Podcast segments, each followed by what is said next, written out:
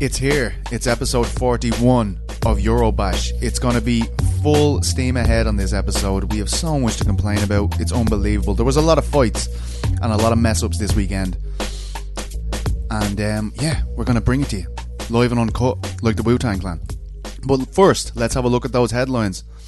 Well, Niall McGrath, I should say hello to you first. Yeah, That's very should. rude. Very rude of me. I'm sorry. Very fucking rude. I'm sorry. I've, I've been waiting. I've been waiting six days to, to get some vengeance out. And work is like killed it out of me today. But I am. I am. I'm, I'm going to just drink my beautiful kombucha here and. We're hoping to get in kombucha spirit. Sponsorship. I'm going to get. in- la. That's all- what we it's- want. It's all coming, lads. It's all coming. Wait for it. Right, here we go. Headlines. Rafael Lovato dethrones Gegard Mousasi in the main event of Bellator London. Quite a shocking result there. We have Artem Lobov defeats Paulie Malignaggi in the main event of Bare Knuckle FC 6. Molly McCann comes away with the European Championship of the World. she fought Ariane Lipsky, the former KSW champion. Molly, of course, the Cage Warriors champion. We were very big on that fight, and it was awesome. We'll talk about that more later. Bellator Dublin has been announced for September 27th we can see some fights being made off the back of that Bellator London card already. Uh, but um, Valentina Who's Shevchenko, matchmaking? huh? Oh, Valentina Shevchenko v Liz Carmouche and Alexei uh, Kunchenko v Laureano Staropoli have been booked for UFC Uruguay on August 10th. And John Phillips is out of his UFC Sacramento fight with Carl Robertson. He'll be replaced by newcomer Wellington Turman. I didn't actually hear that one. The last one. That's disappointing for John. Yeah, I only saw it there. Guilherme Cruz, of course, all Yeah. over it. he is all over that shit. But um, yeah, I guess um, we'll start on our first rant of the week. Um, last Tuesday, Oh man. we thought uh, Brendan Loughnane had secured his place in the UFC with a fantastic performance against Bill Algeo, but alas, a takedown attempt, you know, a legitimate te- technique in MMA, um, has cost him the UFC contract somehow. Now, I think a lot of people saw me getting upset about this already, so I'm just going to pass it over to you, Niall. How did you feel about that? Yeah, I think a, a good few people saw my uh, post on Twitter as well. Tuesday night, um, absolutely fuming at the whole situation. Um, for a guy to get to this point, to build everything back up, turn down, you know, other fight promotions contracts, and to get that spiel of shite from Dana White at the end, I think was very condescending. First of all, from Dana White. Oh, you hated the whole setup. Let's bring this guy out and let him sit here while I tell him how Yeah. he should have fought. Yeah. Come on, mate. Yeah, and the fact of the matter is, the fight beforehand, um, in which Mr. Soriano got the win, two rounds. Was that not the heavyweight fight first? It was a Um, heavyweight, the leg kick finished it. Then it was Brendan, yeah. and then there was two the more. fight after him. Sorry, after It was two fights after. Sorry, it was the main event. Yeah. Um, Soriano and Pickett was the fight. Soriano um, did pretty well for the first couple of rounds. Third round, took the guy down, laid on him for the dura- duration of the fight. Did little or nothing, and he gets uh, a contract. Um, all right, Dana, what, like, what are you talking about here? Explain what is the criteria here? Is there new rules that we don't know? Someone tried saying to me online, and obviously a lot of the reaction online was very positive in favour of Brendan, as it should have been. And someone said to me that I don't understand the concept of the show. Uh, I think you're So wrong. I got a few of them as well. I think you're very, very wrong. Um, Are we not trying to find the best fighters? Yes. Is that not the whole? Th- that is the are bottom- We, are we doing sport here still? Are That- we doing like? And even if we aren't doing sport, if we're doing entertainment, here's the guy with the most traction than we've ever seen on that show going in. yeah.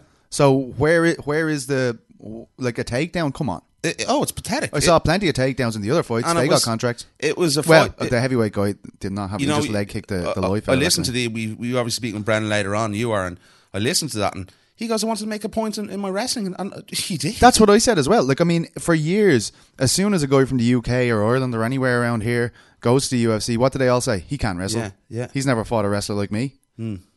What did he just do there? Exactly. You know, you're looking for the best fighters here. Bill Algeo was a um, Great fighter. a, a really solid fighter. You saw that. You know, he's number I think 11 ranked featherweight uh, in the United States of America. Really? Yeah. Yeah, Holy shit. Um, the guy is really, really talented. You know, I, I- was texting Paul Felder on and off beforehand about, you know, he was obviously on comms. Paul, he was Paul's number one pick getting signed. I think everyone else's on the power um, rankings. Jose Youngs was there that night, and he was saying Paul Paul Felder was like 100 percent before before 100%. the contracts came out. He was like, well, he's number one. Yeah, 100. percent Yeah, no, I, I was texting Paul that day, and he goes, you know, Algeo's le- legit, and I was saying, you know, Brendan's a very good fighter. I've seen Bill as well. I watched a few of his fights actually on Tuesday before it. And I was just going, like, this is a fight you look at on the card, probably two of the best. Why isn't the headline, first of all? Exactly. R- ridiculous. I think we know why. But anyway, um, two guys you look at and you go, this guy is getting signed if he wins the fight. That was it for me. Yeah. Because you knew it was going to be a high level fight. It was a high level fight. It was a cut, 10 cuts above the three other fights that we saw on that card in terms of a contest. even even if you want to go take like I mean if, if we're just basing this forget about the opponent forget about how good Bill Algeo is for a second Yeah. Just based on what you saw one fighter do out there who's the most impressive it's Brendan it's, it's Brendan all day long Down. Out of all eight fighters, Brendan was a, a- a cut above anyone else on that card for me. And for the UFC not to sign him, you know, I asked Brendan this before. I put up a little tweet about an audiogram. Was there, you know, prior issues to the UFC? He doesn't know. He doesn't think. but that's so. what it's starting to look like It And I- does I, don't very think I, look like I, I, I really don't think there is actually an issue there with, with Brendan you But know see, look at Dana's face. Like he's there, all smiles. Last ten. It's like he's looking for a way out or something. Or and the, was- the reaction that, that like, when they did it, you know, they Yeah. flashed back to him on the computer and he's like, "Oh, I can't believe he just did that." Yeah, and you're like, yeah, "What are you just talking what are you about, man?" Have you watched the two fucking two and a half rounds of this? What What are you on, man? And it's just makes no sense. It's sort of looking to me like this is maybe they're getting these guys in for a fight, just giving them the five and five, and, and that they already have their mind made up beforehand. I'll tell you one thing. Is that a possibility though? I don't know. I, I, I, I don't know. well, I guess everything's a Well, possibility. it, look, well, it, it looked it looked like that last Tuesday night that well- you know his mind was made up beforehand. one thing um, we'll we'll get to the Brendan interview now in a minute, but one thing I gotta say, if if you're involved with any other promotion and you aren't trying to get onto Oh, this dude stupid. and trying to sign him, you, you are it, like they you look like the savior if you sign this guy now. You look like you are the, the person who's doing the sensible thing as opposed to the UFC who are doing the nonsensical. Well, th- the good thing now, I think maybe Brendan can take from this is the online On the traction. radar. Huge. You know, everyone's been talking about it in the world of mixed martial arts, literally across the, the board, all the, the top media outlets. Um, you with a, a beautifully put um, description of the events of the last six to seven years for Brendan Loughnane, and it was perfectly put. I couldn't have put it any better myself. I was in a fuming rage last Wednesday when you did it because I was just felt so sorry for Brendan. And listen, we follow Brendan over the last years. We know how good Brendan is, and to see him to have that opportunity taken away after all that work, we, defend any fighter in that situation. We're not being biased. He was by clearly the best fighter on the card. they have a lot of guys now in the UFC um, from the UK, great fighters. Uh, you know, Jack Shore's just been signed. You've got uh, Arnold Allen, you have Darren Till, you have Leon Edwards, you have all these guys. But you've also lost a lot of guys. Jimi Manuwa, Ross Pearson, Yeah. Michael Bisping not so long ago. Gustafsson, You- if you- you're talking about a larger European Yes, market. yeah. You need a guy who obviously reverberates with the fan base. He's proven that in the lead up to this fight. When March comes around, if Brendan Loughnane isn't on that card, they're going to regret it. I, I can remember interviewing Brendan the, the day before UFC Manchester when Bisping yeah. fought um, Henderson. I went down to Stockport to talk to him. And, and even then we were laughing, going like, "What do you have to do?" But to actually go through this and have to make to, to sit him out there in front of everyone, and you tell him that a takedown's cost him, the, it's just it's, it's- sick, it's gross, you know. you know that's like it was the low of the low for me and i am going to say this i got a few texts off ufc you know brass people that are you, the, the regular fan would see every week and they were actually disgusted that Yeah. he wasn't signed Well, I'm and good- it's not glad the, it's not the person you think it would be um it was actually someone else. But anyway, I won't get into that. But another thing I will say, you talked about traction and things like that. Who else in the fucking UFC is getting Jesse Lingard and Marcus Rashford? Tyson Marcus, Fury, forget about that after the biggest win, like a huge win the week before I'm saying. This is a guy who's linked on a Tuesday night. yeah, this is a guy who's linked with going to Barcelona and getting 350 grand a week. We're all linked to Barcelona. The traction alone, like Yeah, that no, Brendan huge. is going to get off that. It- it's just fucking mad. It's absolutely insane. Dana White, Sean Shelby, Maynard, shame on yourself. Ian Dean should be the new matchmaker. Sort your shit out, lads. Ridiculous. percent. Absolutely crazy. Right. Well, well, let's get to it. That's rant one down. We oh, knocked it go out. on now. I'm, fucking. I'm only getting the fire in my belly now, man. We just have to edit that. It- We'll we'll edit the other half an hour. We're going to go Oh, on for this stop. afterwards. But um, great to speak to Brendan. Obviously, very. You know, I, I felt he he was a bit disheartened when I was speaking Yeah. to him. I felt like he didn't need to do this interview today. He's doing lots of interviews, but fair play to him. We always appreciate him. And um, look, as I said to him at the end of this interview, we're all pulling for him. We all want to see him get a big it's contract. up to He the fans it. as well to keep knocking on the door as well. BC. Absolutely, absolutely, and I know they will. They've been brilliant with Yeah, Brendan, definitely. and um, look, we'll be back in about ten minutes. And now, finally, we are joined by one of the most talked about fighters in Europe at the moment, a man who I feel should have earned a UFC contract last Tuesday, and I think you all know who I'm talking about. It's Mr. Brendan Loughnane. Brendan, thanks so much for joining us, man. How are you, first of all?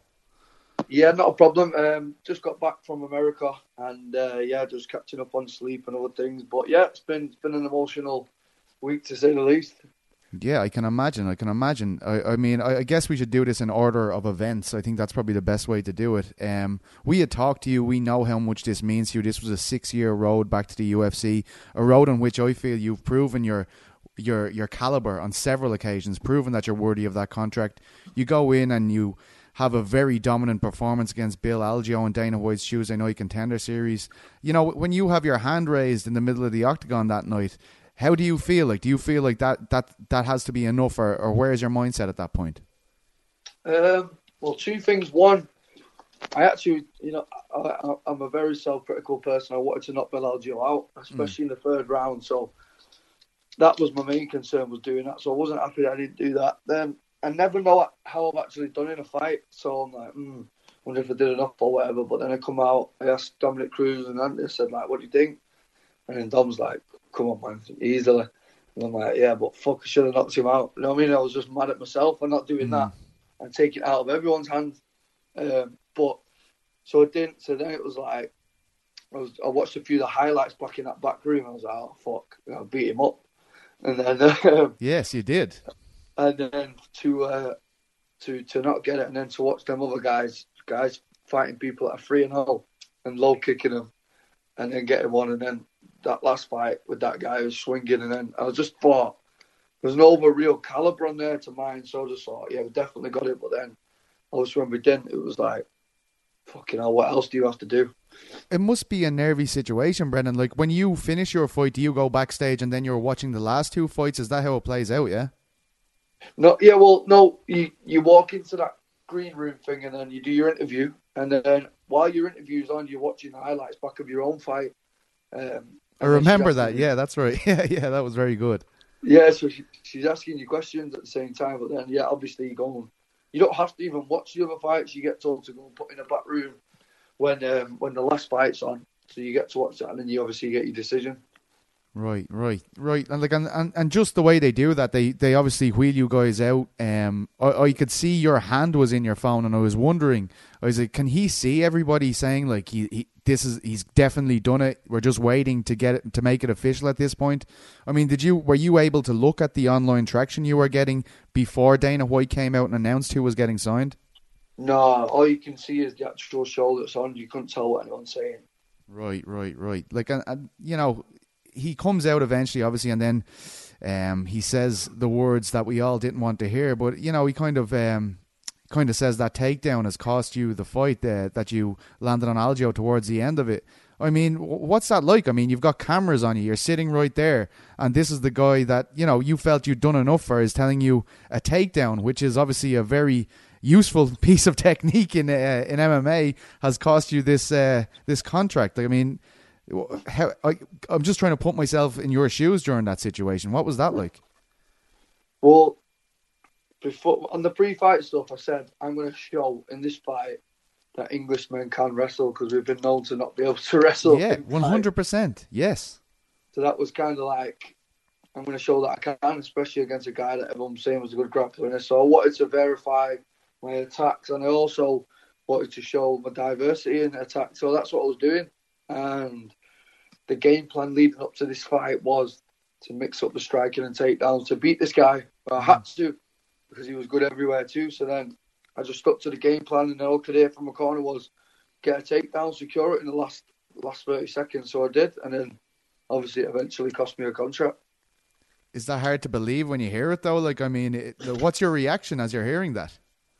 Yeah, when you say it back, it sounds absolutely fucking mind blowing. I agree. What do you do? What do you do?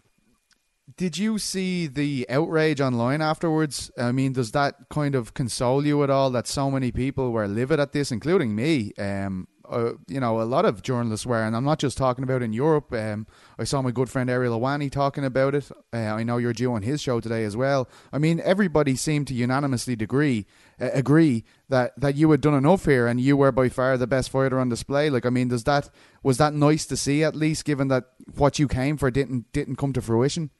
Yeah, hundred percent. I mean, yours was crazy. You hit the nail on the head, crazy, especially like when you went through the record of the opponents had fought and all that. I was like, wow. You even said more than I even knew, really. Uh, Thank you. I appreciate it. I seen Ariels, I seen Luke Thomas, I seen all these guys, and I was like, shit, these are guys that I've looked up to for years. Never been able to get on their shows. Yeah. So it was good. It was good out. Yeah, it was really nice, and it still is. To be fair, it's humbling. Are you are you like where are you with it now? Um, as I said on my uh, on my rant about this, like I mean, you you had you had offers all over the place, and this is the road you chose because this was you want to be competing with the best guys in the world.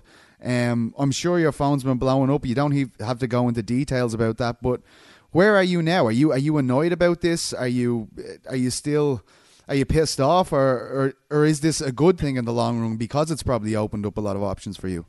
No, I mean I'm still in a I'm still in a weird spot. Not decided what the next move is. Don't know where I'm going to go from here. Like I say, I'm having a bit of time off now, and then uh, so whatever comes up next is going to have to be very worth my while because it was a long time to get to that point. So whatever's next has to be very very worth it. To be honest. Is there an ideal outcome here for you? I mean, like if they come back and they say, "Look, we want you to go back on, on Dana White's Tuesday Night Contender Series," is that something you would welcome at this point, or or how do you feel about that? Like I say, I've still not decided that. If they came back with that, I'd have to really think about it. To be honest. Wow, wow! Like, and I mean, the, the damage you took, Brendan, man. Like, you put up that post of like, you know, you're you're pissing blood back there straight after the fight. You took damage to the face. This was a very high level fight.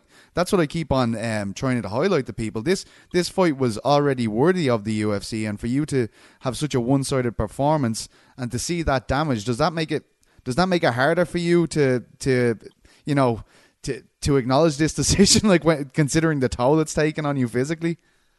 Yeah, well, like I was saying, that, that was a UFC fight, and, I said, if you want to give me someone that's free and all, I'll show you, you, this killer instinct that you're talking about. But you went in there and gave me a, a champion from another organisation, and if you want to see that level fight, that's sometimes going to be the outcome, and I'm willing to accept that. But at least accept that you give me a tougher opponent. So. I mean, this killer instinct that you're talking about, I'll happily do that if you want to give me an inexperienced guy like the other guys were five and 0, 3 and 0. If you want to give me one of them, no problem. But don't give me a champion and then expect, you know, for like this killer instinct that you're talking about. Did those guys say anything to you after that point? I mean, no, like they were obviously probably celebrating their own uh, getting those contracts. But did did you get to speak to the other two guys that were signed? Did they say anything to you in in, in terms of you know you should have got the contract that night or anything like that? No, I sat next to the bigger fella. I can't remember his name. Uh, the heavyweight. The heavyweight got, got that knockout. And yeah. He, yeah, and he was he was sound. He was because we all got to watch my highlights, and he was just like, "Fuck, you know, watching my highlights rather than his." And then um, he was like, "Yeah, you've got one man for sure," and all that. And then obviously when we didn't, it was like, "Wow!" But he was just so happy that he got his own. Obviously, that took that took premise. Yeah, yeah, and I mean, is uh like do you regret at all like going down this path like you know turning down options? Like is there any part of you that was like well what what what, what was that all for because of this situation? Or is is the UFC still your goal basically is what I'm trying to understand? No there's no regrets for taking it. You know took my opportunity when it came um, went there and did exactly what I could do. But uh, I still like I say I still don't know what the future is right now what I'm going to do. I'm just uh, just taking some time off because it was a very, very difficult camp as well. And um, I put a lot into that. So, like I say, I've got a lot of scars to heal up and before I get back in the gym and then make a decision on where we'll go. Did you sneeze in Dana White's cappuccino or anything before this fight? Did you do anything to Sean Shelby's cornflakes? Uh, we're just trying to understand it. Like it must feel like that. Like after this this journey you've gone on just to get back, the fact that you didn't get a second chance the first time, uh, the Duke and what fight, the Pat Healy fight. Now you're on Dana White's Tuesday Night Contender Series. Does it nearly feel like these guys have a vendetta against you at this stage? It's just that it's. T- I know you have to be careful with what you say now, right? As well, let's be honest, because you've got all these options in front of you, right? When you like, when you've been as ranked as highly as I have for as long as I have, and then you watch guys that are ranked six, seven, ten, fifteen, all them get signed, and you're like, what's going on here? And then they finally give you a chance, and you go and put on a performance like that, and you don't get, it, you're just like, right, well, what the fuck do I do now? Yeah. Did, did did Dom talk to you afterwards? Was he blown away by this as well? I'm sure he was. Yeah, he was he was pretty mad too, to be honest. So, like I say, you can't even have a friend like Dominic Cruz that can get you in. So who knows what you can do? So I reckon and that shit's probably sailed now.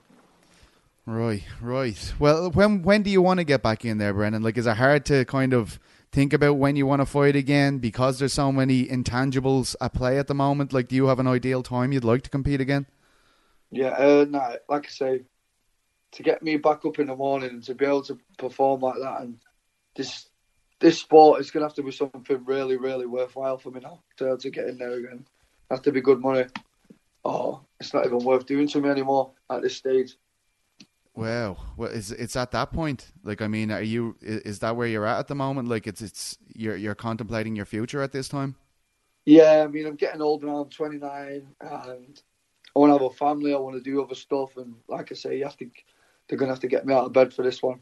Wow, wow! Like uh, I, I felt as though like every other promotion should have been jumping all over this. The amount of traction you got, all of this kind of stuff. I mean, is there any way that this was a good thing for your career? I know that's probably a very stupid thing to ask you right now, but just in terms of the amount of online traction you have, everybody's talking about you. I feel like more than ever, you're you're an international name. Like, do, like have you kind of seen signs in terms of other promotions and stuff that this has made you a, a bigger commodity internationally? Oh yeah, hundred percent. My name's never been as big. People didn't know who I was before this fight. Now they certainly do. So that helps a lot. Um, like, and there has been offers, and like I say, I'm going to take a few more days, have a look at them, see if there's one that's worthwhile, and go with that. And that's probably the plan from now. Well, it's it's just uh, you caught me off guard with the the kind of you know you don't know if if like I mean is this like this could have been your last fight, is what you're saying. Sorry, I keep I've, I know I've asked you this question No, no, about three no. different times. Uh, it's just it's just I'm at a stage now where I've done a lot of stuff. I had three things I ever wanted to do in fighting. Three things I had. One, I wanted to fight in the UFC. I got to do that. I wanted to headline the MEN Arena. I did that. I fought in Las Vegas. I did that now. And now it's like, right, what's next? And um, I have to really think about that and see. And that's that's where I'm at with it. But there just seems like there's so much left based on that performance. It was excellent. It, it seems like I know I can understand why we're having this conversation, but I think anybody who saw that fight will be going, "How how can this guy be talking about retirement? He looked unbelievable." You know. Yeah, no, it's not. It's not. It's not. I'm not saying retirement's the option. I'm just saying right now I need to have a think, and it has It's a motivation so, like, thing. For example, I got five and five for that show. Come out with probably six grand spent on camp and all that. So Yes. in the end, I'm out. I'm out of pocket again, and it's like, what am I doing? You know what I mean? Like, You need something to Why am I- motivate. You need something to motivate you ahead of this one. You why am I getting? Why am I pissing blood and breaking my nose and di- for for and I'm spending money to do that? And it's Hmm. like, what stage am I really at now? If I'm not putting the time into this to make that money and stuff, so that's my primary concern now over anything else. So that's all I'm saying, really. I can understand. I understand. Um, and is your nose okay? Like, I mean, you said it was broken there. Is it? Do you know how long that's going to be healing Yeah, for and I mean, stuff? You know, it's not the first time, is it? But, yeah, the nose is fine. Good, good. Well, look, Brendan, I, I, I think it would be a an awful shame if we don't get to see you fight again. I think uh, all the promotions to try to break the bank to get you in. You absolutely deserve it. You've proven it time and time again. You should have got a UFC contract the other night. I'm very sorry that didn't happen, but know that um, the whole of European MMA are, are, are wishing you well and hoping that you get something sorted very soon. Thank you very much. I really appreciate it. Thanks so much, Brendan, man. All the best. Thanks, bud. Take care, bud. Bye bye. Well, we are back, and um, we have finally talked the, about the disaster that was Brendan Loughnane, and, and thank you to Brendan for getting on and speaking to us. The disaster it was Brendan Loughnane. That's what I'm saying. Like Brendan's a disaster. Oh well, no, I meant the disaster was the decision. I know. I'm sorry, Brendan. Nah, but I'm just listen, I'm venting my true feelings now. ju- ju- ju- Just one, uh, one final one out there. Like I was nearly well and up listening to that because you know obviously what he says there, he's Mm-hmm. reconsidering his his career. And listen, um, I think when you work that hard, you know, hopefully, as I think I tweeted out the other day after on Wednesday was. You know, the UFC will take a few days, you know, look at this again and go, like, we've made a legitimate mistake here. Um, so I would love to see that happen. The UFC to own up and go and bloody give the guy a contract because he deserves it. And Brendan, don't retire. I guarantee you keep knocking on the door. It's going to come down. It will. Yeah, I felt like I needed to clarify the whole because I was going down that road and I don't think he was. But Yeah. you know, he doesn't seem like. I mean, I hope this guy has a lot of options on the table. Yeah, That's all I'll say about it. definitely. Um, you know, we have a lot to talk about this week. It's Cage Warriors 100 this week. It's one of the most. Um, I've been anticipating that card more than anything, I think, this summer because of the amount of titles that are up for grabs. But before we can get onto that, we need to talk about Bellator London. And that wasn't without incident either. Um, you know, look, there was some great fights on there, uh, but it's TV right. Let's start from the start. Let's start from the start. The app didn't work at the beginning. Yeah, I re- All right, so Franz Malambo uh, had a fantastic debut, a big win over Nathan Grayson, who- Huge win. who I think is a brilliant fighter as well. win. Nathan, um, to get a win that's missed by everybody. They do put that up online so people can watch it, but in the moment we're not seeing it. Um, before Charlie Ward comes out to get a great comeback win, the app goes dark. The prelims are gone. Uh, Charlie's fight's gone. Uh, Mike and v Van Steenis is gone, which was one of the best performances in the night from Costello v Van Steenis. Uh, Fabian Edwards v Basoku is gone, and uh, Oh, beat sorry, we, we got bonus footage. Yeah, well, it's ridiculous. The no, look, last three look, seconds look, of the round. Right, this is the problem. You you need to be building guys like Fabian Edwards when you are in the UK. All right, this guy is is prime time TV. Um, you know, another thing that they missed because of this is the Shipman fight uh, with Van Steenis. That should have been the fight. Van Steenis v Fabian is the fight Fabian calls for afterwards. That should have been the fight that every single person at home was calling for after this fight. But we didn't get to see Van Steenis win in the time at the moment. Didn't get to see it, and it was huge. It was uh, really impressive. I got to see it through Redcast uh, via Paul Redmond. Deadly. But um, I saw that. but it's it's you're shooting yourself in the foot when you do things like that. I mean, everybody Nah. was already complaining about where Fabian was on the card, and the fact that now his next fight isn't even being kind of people aren't anticipating that already because of the fact that Costello wasn't on TV. I mean, come on, guys. Like, I mean, we don't want to be giving out about this stuff every week. Nah, it's, it's just It's tiresome punishing. for me. It's punishing, man. talking about this, but we have to talk about it because it's actually regressing. If well, anything, look, people people are trying to tell me these are going to compete with the UFC over here. no, they're not. You're a million miles. No, they're You- miles You, away. can't even get the fights on, on Yeah. like anywhere. Just Yeah. get like we need to be able to see the fights. Listen, I watched. You know, I came in after work um, on Saturday evening. I actually watched, did the same as yourself. Put on the prelims on my phone Yeah. in work. Then got a blackout. Um, had them there beside me. There's been another ten other TVs on in work, keeping an eye on that. Got home in the evening, come back in, turn on the app again, blackout again. Go to YouTube, see they made one good decision. They put Malambo's fight up Yeah. against Grayson on YouTube. I watched that. I went on and tried to tune Channel 5 in uh, manually on Sky. It went to Channel 5 Spike. I thought that was fucking it.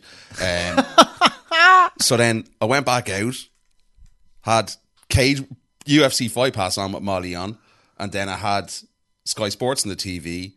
Then we saw the end of the Fabian Edwards fight. Oh, bonus footage here with Mike Goldberg. Then had to change back over. the bonus footage. And I was just going, like, why am I doing this when there's UFC Greenville on? It's easy access. I can switch it on there. Yeah. So I, I turned that on. I realized that I had tuned in the wrong channel. the wrong channel. I was like, fuck this. I'm not going fucking find it again. I was just like my. I was just had that. What I actually I can feel it now again. That shivering anger, rage. But you're usually feeling. so calm. That's I know so it's, strange. it's mad, isn't it? But I got so pissed off. I went fuck this after after James's fight and Paul Daly's fight. Two really good fights, but Yeah. or, sorry, the second fight was a really good fight. Um, so I said I couldn't be arsed Pizza anymore. So what I did, turned on UFC Greenville after the prelims ended on my MacBook, and I ended up. Uh, Fucking, I streamed Gegard Mousasi, you know, illegally because it was way, way easier to do it than to go having a big mission. Can I just say, like, this is so that is five different platforms to watch one fucking fight card. Seriously, lads, shit, or just go. Yeah, it's not good enough. But I will say, um, just for those who are listening now who don't think the fights are available, you can watch them all on the app now, as far as I'm concerned. And good that they did something that they to. can see the fights. It happens the whole time, though. Yeah, but it's it's it's literally every fight card now, and um, to not put the light on Fabian um, Scandalous. is a joke. But um, let's move it on. Look, and here's another thing. Do you think Sky Sports are happy with this situation? can't be. Like, I mean, the fact that they had that emergency footage, Yeah, kind of their yeah. broadcast is beginning on this, exactly. and they're like, "What are we doing? You said I couldn't get this fight. Now we're getting and it." they were they're actually quite close to running over time as well. Well, they wouldn't have been happy. They Sky would be pretty oh yeah, you'd imagine religious on their timings. professionals, you know. Yeah. But um, Rafael Lovato surprised me a lot with that win over Yeah, Gegard. Mousasi. It was, um, of course, he was on Eurobash. We should have known he was going to win, but um, you know, I didn't think he was going to be able to implement the game plan that he did. It was actually really, really impressive. And um, after the first two rounds, I was like, he's been grappling for ten minutes. He's going to be Oh, bollocks. that's exactly what I thought. I went, he, he- he's done here. but he came back in the fifth then and, and did great again. Like, It was like it's like he can serve it himself. was like yeah, he took a round. But did you ever hear DC, relax. DC talking about that with Yeah, Khabib? He's yeah. always like, you can grab for two rounds, then he's going to have to take it easy, and he's going to have to come back and do it again. Yeah, I think that's what he did against McGregor. Uh, Yeah. it, it was noticeable in the third round. But yeah, Lovato, I thought he was done after the second round, same as yourself. Conserved a bit of energy and came out and won that. Uh, won the fifth round, and it was a phenomenal performance. And we were very, very sort of suspect last week. Um, we thought it would pan out a lot like the Roy McDonald fight Yeah. and Neiman Gracie, be, just because of the, the, the styles and the way you know Gegard is obviously really good on his uh, on his feet as well, good grappler, good in the ground, good everywhere. But I felt again though, like all great respect to Lovato for winning the fight, excellent performance. There was something missing with Gegard there again, and I think maybe this tends to happen with Gegard, the motivation thing, where you know was he really, really up for it going into that? Did he think he did he think he was going to get the win? I don't know, but You I know? did. I did notice like he spoke to Damon, uh, Damon Martin on MMA fighting ahead of it, and he he spoke a few times at the press conference about it as well. He just seemed flat. Everything he was talking about was about I want to get paid more money. That's always been Gegard. No, Gegard. Has No, I get, I get it. That. I get it. It's about I get it. Like I do want him to get more money. That's great, but I just didn't feel like. Like when we spoke to Lovato, you could tell that Yeah. he had been absolutely religiously studying Gegard, Mousasi, all this stuff. Like Gegard's had about eighty fights. Like, I mean, is there does it come to a stage where like I'm like you know I'm confident what I know, um, I'm gonna go in here and get the job done. Look at this guy's experience compared to my experience. You know, like was it just one of those fights that he didn't expect to have such an ordeal with? But, but no, I don't think it was. I think Gegard is one of those guys that takes his eye off the prize. Mm. Sometimes we've seen it happen in the UFC. We saw it against Uriah Hall. Mm. You know, the first time won the rematch. We, we saw it multiple other times where he just goes out some nights and he looks a little bit flat. And I generally think it was like I think if there was a rematch there, maybe Gegard. Could win it, and I think Could- they have to do the immediate rematch. I think so. Yeah, you know, five rounds was close Yeah. contest. But I will, will say, like, I mean, the difference I found uh, with, with Lovato compared to say Gracie against uh, McDonald was it wasn't as if Lovato was never in a situation where Gracie was, where he's like, "Please come on the ground with me." He was forcing the issue. He was the Mm. one chasing it down. He'd get him against the fence, and he'd immediately look for his back. He Mm. was constantly look, like. Solve this problem, Gegard. Solve this problem, and I don't think Neiman ever kind of managed to do that against uh, Rory, apart from like that heel hook attempt or something he did. I thought it was it, maybe the mindset was similar to Rory from Gegard. Did, did he ever really look like he had that killer instinct on the feet? Not to me, and I, uh, it was surprising. Yeah, and I think the size as well. Like, Jesus, Lovato's a Yeah. unit, man. Yeah. Jesus Christ, he's he's, a huge. dude, but uh, huge. Listen, phenomenal performance. Let's take nothing away from uh, Yeah. Mr. Lovato. That's that's a phenomenal thing to do to, to come in. You know, after what ten pro fights and win the Bellator middleweight world title Against Incredible. Yeah, crazy. But uh, Jesus, Melvin Manhoef v Ken Kauppinen was a good fight. I mean, there was lots of knockdowns, lots of didn't watch it to be honest. yeah, it was it, lots of knockdowns stuff like that. Melvin got the nod. Uh, Kent was Kent ran him close. You know, he, he knocked him down in the first round himself. But then Melvin, before the round ended, I think he had him down. It was fairly ding dong stuff. Um, Aaron Chalmers, like even if he wins in the cage, he can't win. You know, like I saw the abuse. Oh, yeah. it's just it's relentless. Um, fair play to him. yeah, he got back there and he did it. Like I mean, it's I don't really like. I mean, I think you're gonna see this notable drop off in skill set, like for Aaron fights, because Aaron's only new in his career. You know what I mean? And I think it makes it stand out though when you, when you're framed by Paul Daly and um and and who it was a Manhoef then and Kent in the other fight. Like I mean, that's just a different level of fight. Has the traction, the fan traction, dropped off a little bit from Aaron Chalmers? I feel it maybe it does. Has I felt it did week. beforehand, but then I felt it kind of came back at the weekend a bit. Um, but maybe you're right. Like I felt like the last, You know, Aaron Aaron isn't the type of guy like. Should they be smothering them cards with big names like they did? No. Um, what do you mean? You know, there was a lot of you know, you know, Paul Daly. we Oh yeah, yeah, yeah. I thought that was all good, but when you're you're getting in Manhoef instead of putting like one of the guys you're trying to build, Yeah. you know, like that was a spot for Fabian or or Shipman Van Steenis. Like, I mean, I, I know Fabian's performance wasn't his most spectacular, but you know, you have you have to get this guy up for this. Like, you're going to be on Sky Sports tonight, mate. Yeah, you know what I mean? Like, it's. I, I, I wouldn't be surprised if someone told Fabian that he wasn't going to be on TV seconds before that fight. To be honest, Mm. and it had an impact. Like, uh, like I'm not that he, not that I think he fought badly. I did, I don't. I just think he was very conservative. You know, like because Yeah. he could see from the the word go that Jonathan Bosuku could could bang, and they both they both mixed it up early on. I think he was kind of thinking, well, why do I have to go here out here and sacrifice this situation I'm in to give this other guy the shot? exactly. You have to have performances like that, I think, to develop. It shows well. a maturity. It you know? does, yeah, it does definitely. Hundred percent agree. Yeah, um, it was a big card. Uh, I don't have it in front of me here. I was going to go back through uh, what else we have on it. James and Labiano. Oh yes, James is is like straight after the fight. That was a shocking Yeah, um, yeah, revelation, yeah, you know. yeah. Um, and fair play to him for getting out there and doing it. Like I always say to him, and I have done since he's a very young guy. I always say to him, "How do you deal with this?" Because I would have crumbled many times if I, when I was his age under Oh. this kind of stress and this that, that kind of situation. So it doesn't surprise me to hear it. Uh, I'm surprised to hear him speak so candidly about it. And I think that's a great Like he said thing. he was he was physically had to be removed from the facility in SBG Concorde because of the panic attacks. Yeah. and thrown up. That's serious, man. I used to suffer a panic attacks, and believe me, man, holy God, nothing more frightening in your life than having panic attacks. It's a horrible, horrible feeling. And I it- literally the minute I saw it, went boom. Mm. I'm out writing a little piece and just get this out there. It was very mature for him to come out. But it's good, that. yeah. It's great for him to It be is, open about yeah. that. Um, and I'll tell you one thing: you usually the same way as you'll see with uh, you know polarizing figures like James. Like straight away, people are going, "Oh, what?" what? Jeremiah Laban- Labiano's no slouch. Like you know, he, he's not. Like he Yeah. absolutely isn't. He's a black belt in jiu-jitsu. Look what James did. That takedown he gets off the fence. He does the same thing every fight, but he's so good at it. The You know, second round was more. oh yeah, Labiano came back into The it. yeah. second round was more um, sort of defining for me of what Gallagher is about when he's on the deck. How well he ri rode out that round with a guy like Labiano on Yeah, top of him. yeah. Very, very impressive from James that second round. He obviously lost a round, but then came back in the third. Wasn't the most ex- explosive fight in the world, but when you have problems like that two weeks before a fight, and you're fight, there fighting the most experienced person you've ever fought. Like, and to get in there and show those balls after having all those issues to go out and get a win, you'll take it at any cost, and he did. And fair play to the young lad. big old pair of Strabane Yeah. balls on him. Strabane balls. Um, Strabane, Strabane balls. Strabana balls. Yeah, indeed. Uh, Oliver Enkamp got off to a win. That was in the post limb. They're a thing now. Um, Po- yeah, post him.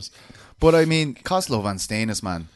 That have you seen that yet? No, I haven't It's seen it. unbelievable. Like, I mean, he creased Mike Shipman. Like, like Shipman's a, a savage. Yeah, is yeah. an animal, man. But man, this guy Costello van Steenis, they gotta make that Fabian Van, Van Steenis fight, and it's gonna be absolutely nuts. But could you imagine if it was on TV and people could have seen it, and then they were like, "This is the fight they're gonna make." Well, listen. Hopefully, they'll get that sorted now for the Dublin card because they've Um, killed the Shipman fight. They've killed like you know you, you were playing around too much and you didn't make that happen. Now you got to make this one happen. Um, just a note as well. Charlie Ward has been amazing since he went to the Five Bell- now, four now, Is he four now? four now? now. Yeah, in Bellator. Unbelievable, man. Savage record from Charlie. Another Fair play to him. knockout. Yeah, fair play to him. He's he's got his. And he had a hard, tough round. I heard for the, the the first round of that fight was very difficult. Like I heard it was uh, pretty. Like he he lost it. You know, Yeah. that's a pretty pretty concise. Well, that's you know Charlie is that knockout power, and I think when you have that knockout power in that division, at that weight class, um, you know you can you can sort of sometimes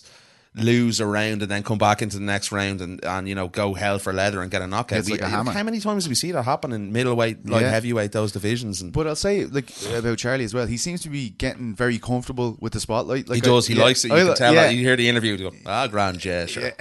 Stuff like that. Like it's good. I It is heard, good. I heard our boys uh, Sean Betts and Steve were disappointed they didn't get him uh, backstage. They- Nah.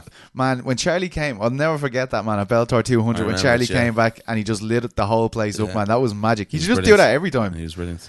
Um, Charlie Leary was brilliant against Chris Bungard, Yeah. and it really highlights how good Paul Redmond is. Oh yeah, Like I mean, again. Leary, wa- like Chris Bungard, as we saw against Terry Brazier, this guy has skills, and for Charlie to come out and do that to him, I thought that was really, really impressive. He was completely dominant. I felt. it's going to be interesting to see now. Like I think Paul, you know, Paul wants to go to the states and fight against you know Americans from what I think he's been sort of putting out in Twitter and things Yeah, like yeah. that. So, um, but I'd love to see Paul get his. Um, you know, um, rewards and just for being a servant of Irish mixed martial arts. And you said beating the guys he's beaten.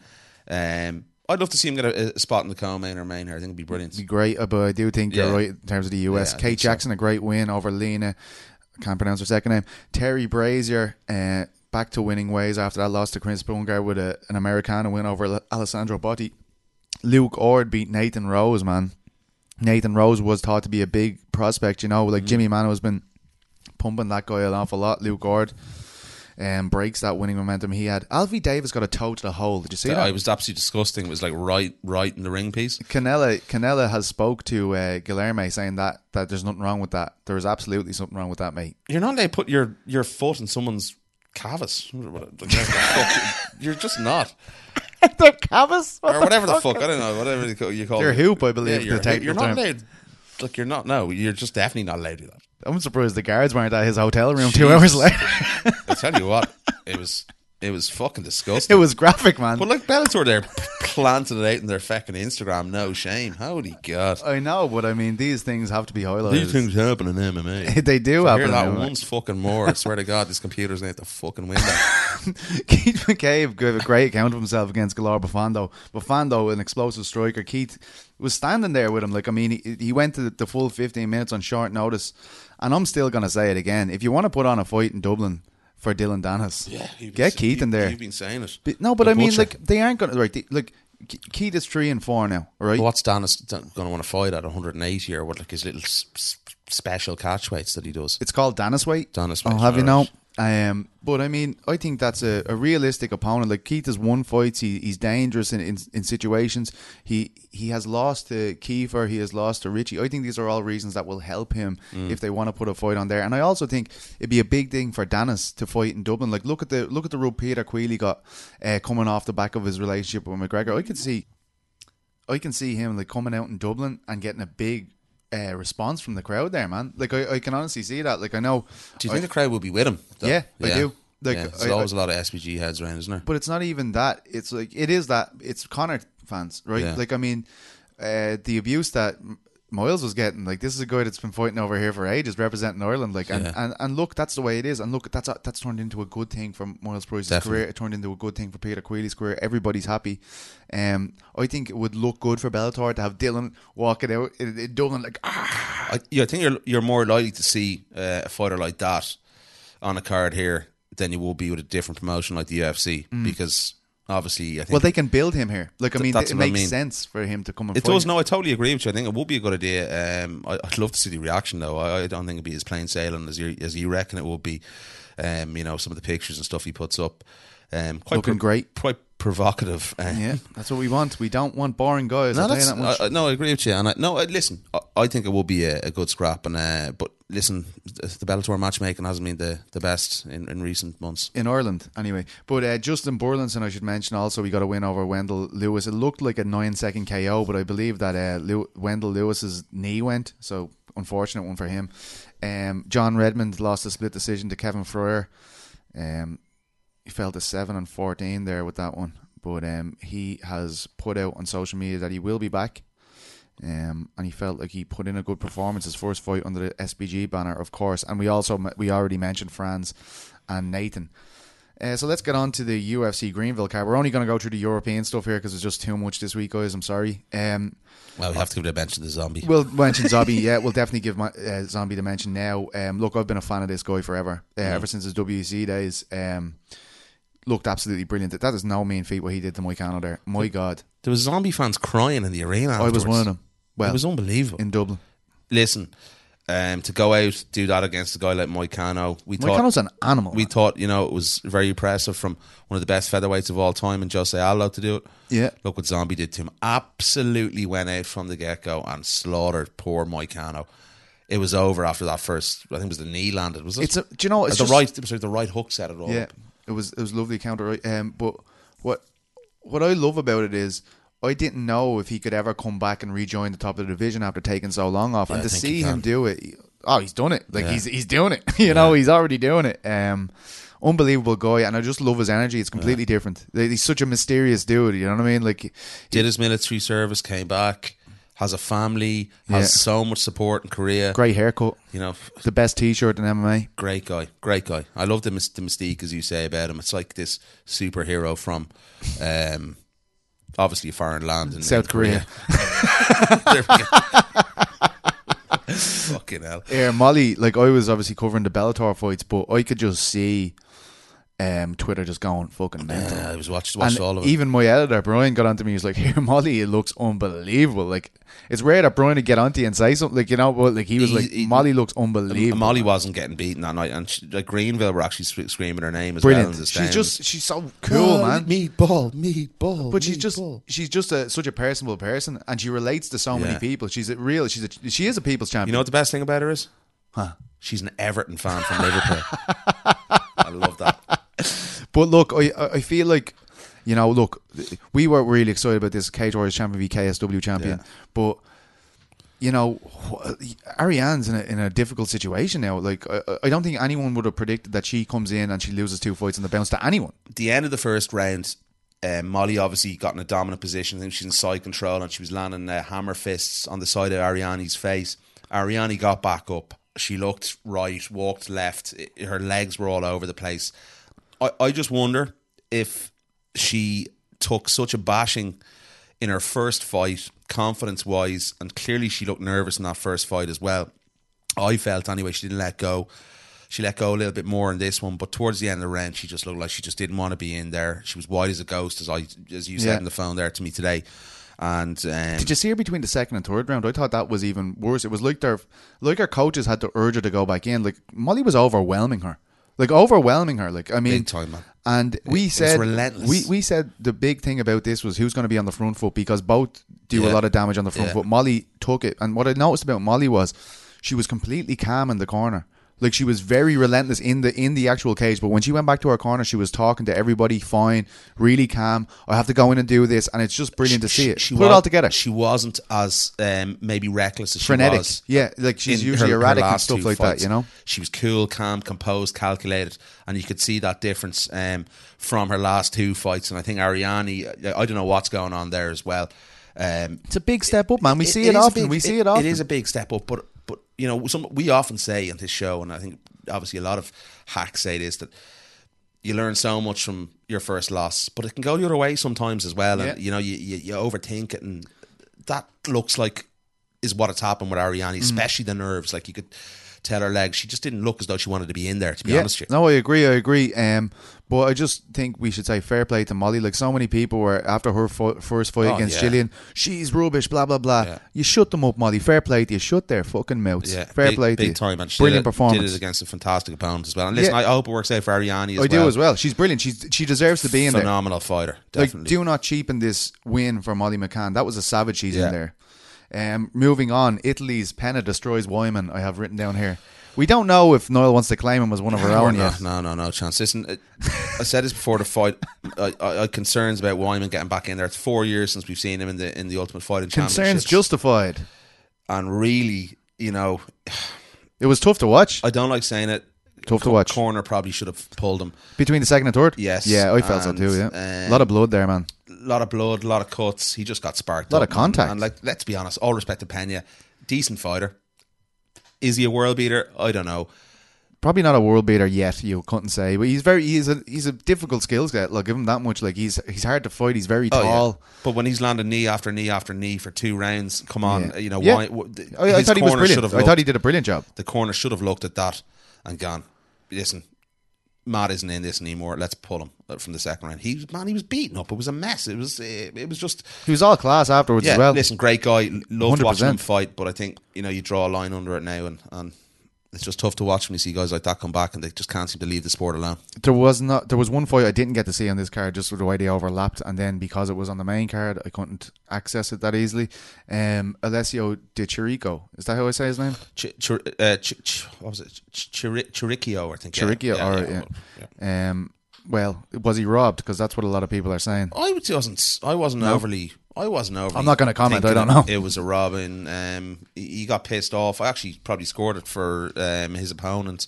Um, I had it. What did I have it? I had it 29, 28, I believe. But it was one of these fights where, uh, if you look after the um, the interview and the fight, he stormed off and was no, he wouldn't shake your man's hand. He, he was Ah, come on now. He was screaming at him and not things like that. So Kevin Holland. uh, Kevin Holland. It wasn't. A, it was a poor fight, to be honest. with you. It wasn't a great fight. But uh, Kevin Holland, I believe, popped his shoulder out as well, dislocated his shoulder between rounds. Um, so to get a win, I suppose, under those circumstances is good. But both guys really didn't seem to get going at all, and I don't think Dana White would be too happy um, watching that. Uh, well, who knows after that Brendan Loughnane stuff? Quite honestly, He loved it. yeah, I didn't. I, I honestly didn't have that much qualms with the decision. all right, I all right. at all. Um, well, let's get on to the main event of everyone's weekend. Uh, Bare Knuckle FC from the beautiful Tampa, Jesus. Florida.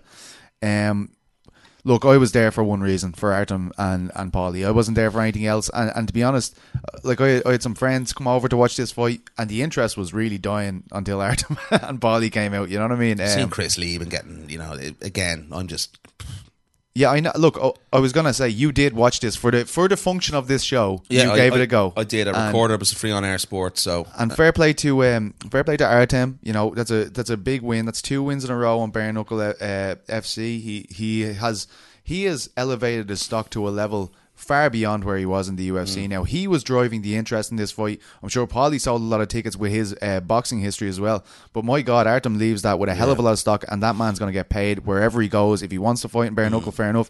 If he wants to go back to MMA, if he wants to go to boxing, I have a feeling it's going to be a lucrative situation for him now. Yeah, well, I think he's going to fight for, you know, he said after the fight he wants that bare knuckle world title. Title.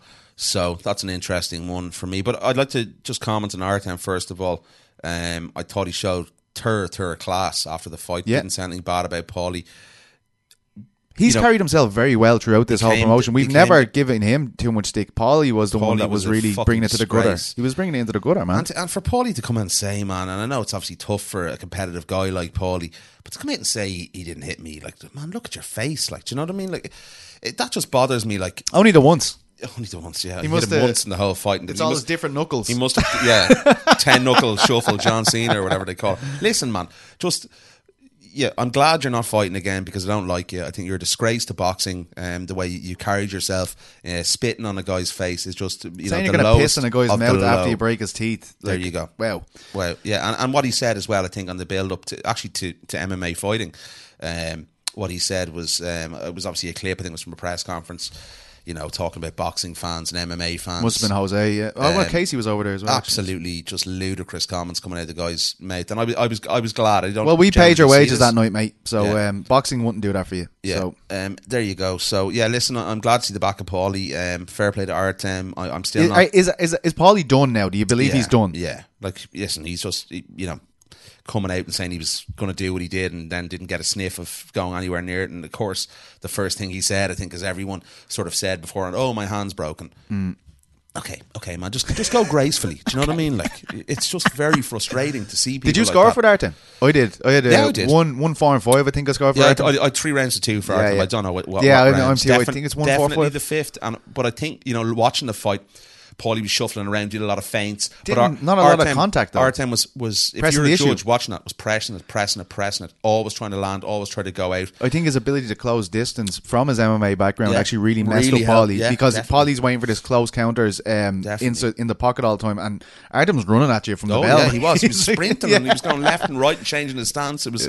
Uh, Listen, fair play, Fair play to him. Best of luck to him, man. And yeah, well, well done. He carried himself excellently as well. And I, I think it's great to see him doing so well beyond the UFC because I never felt they, they like I mean they were putting him in big spots but there was no real I felt I never felt there was a good plan for him Yeah. you know I felt like they were just oh let's Cub Swanson oh let's do this You'd wonder about bare knuckle though. You know, where's this money? You know, um, how long it's going to go on? Yeah, I didn't. I didn't like the like. I mean, the product was good. It didn't look too bad, but it just. I, I don't know. I just it was very ho- hard to hold my interest. Like I mean, Yeah. me and the lads It doesn't- it when we were doesn't- watching it, we got excited about the Vaseline situation. We were like, the petroleum jelly. Get this guy updating us about this again. This is far more interesting. But yeah, um, um, yeah. Listen, it's not my cup of tea. Again. yeah, it's gonna take me. It's gonna take a big fight for me to go back. You know. Yeah, yeah. And seeing Chris Leben as well get knocked out of it, like, come on. Did he get knocked out? Or he lost the decision. Our decision, whatever. He g- got beaten up badly anyway. And Dakota Cochrane. It's just, it's just, just a no. What's the story with Artem and, and Jason Knight? Are they best buds now?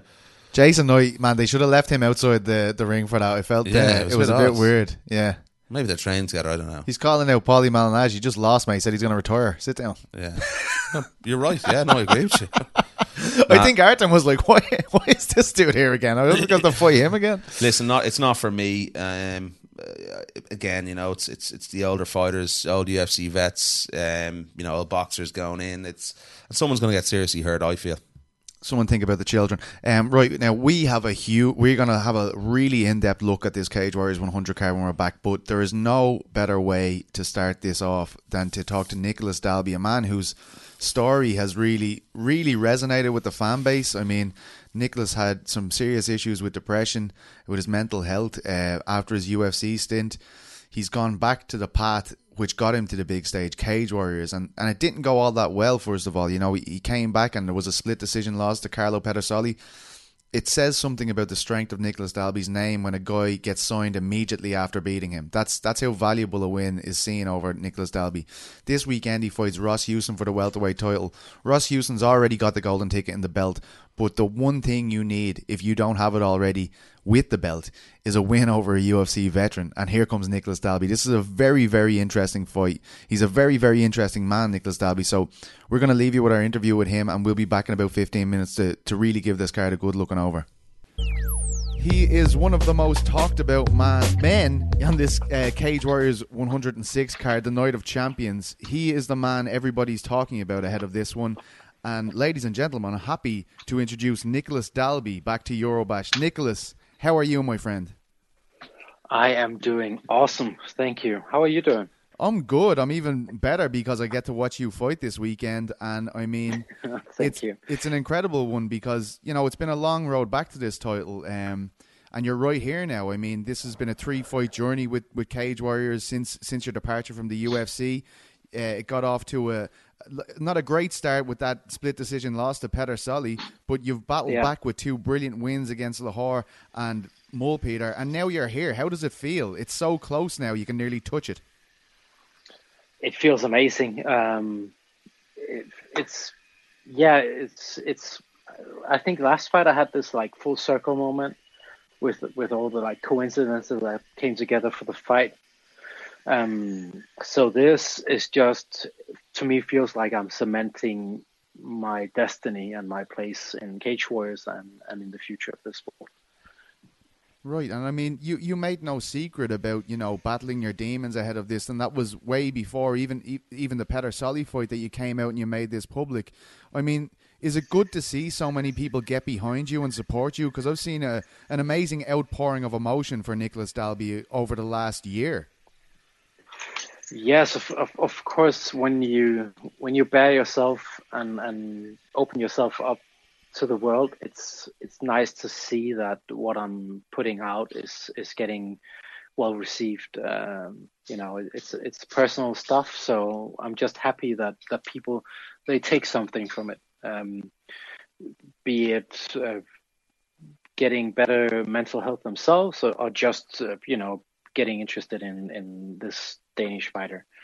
So uh, so I'm just happy for all the support, no matter how big or small it is. It's it's actually a big plight in the, the fighting industry. It's something that I hear about an awful lot, but don't see it actually being talked about publicly like you did a lot. Do you feel like you know maybe it's going to help some guys to see you speaking about this and seeing how successful you've been since then? Do you do you believe it will help some fighters to see you being so open like this?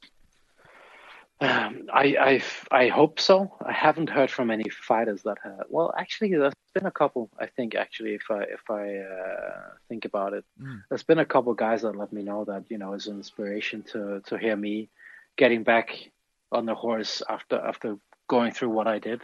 Um, that was an inspiration to them. But I also heard from just you know normal regular people that that you know doesn't fight that that's also um, found some inspiration in my story so that that just adds even more fuel to the fire Absolutely. I've got to ask you about your opponent Ross Houston, the champion. Um, there's there's been a lot of talk between you two guys. Uh, you you haven't been shy about putting your finger in each other's chest. What what what do you think of this guy Ross Houston? I mean, have you watched his fights and and if so, what do you think of his ability first of all? Um, well as a fighter he's decent. Um, i've of course watched all his fights uh, as i always do with with every opponent i fight.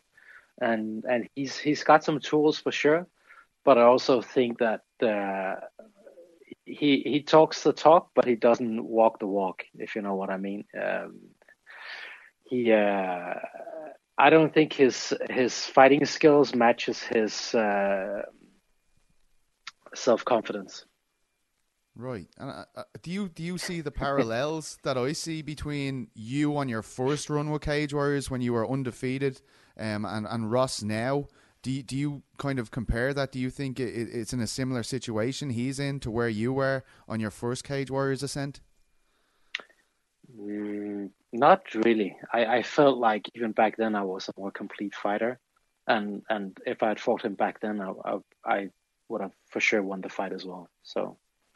Um, so that's yeah, just a bad uh, comparison as far as you're concerned. uh, yeah, I, I, I, don't see it. Um, you know, he, he, he seems to be a nice guy, but he just, uh, I think the way he tries to come across, it just gets a bit cringy because he's trying too hard. It's it's the new thing in MMA these days, the king of cringe in the UFC. And, and do you believe Ross is Cage Warriors, the king of the king of Cage Warriors cringe? I'll let the people decide that, but I, I don't, you know, I, I think I, I feel like he's trying too hard and it shows and it falls through.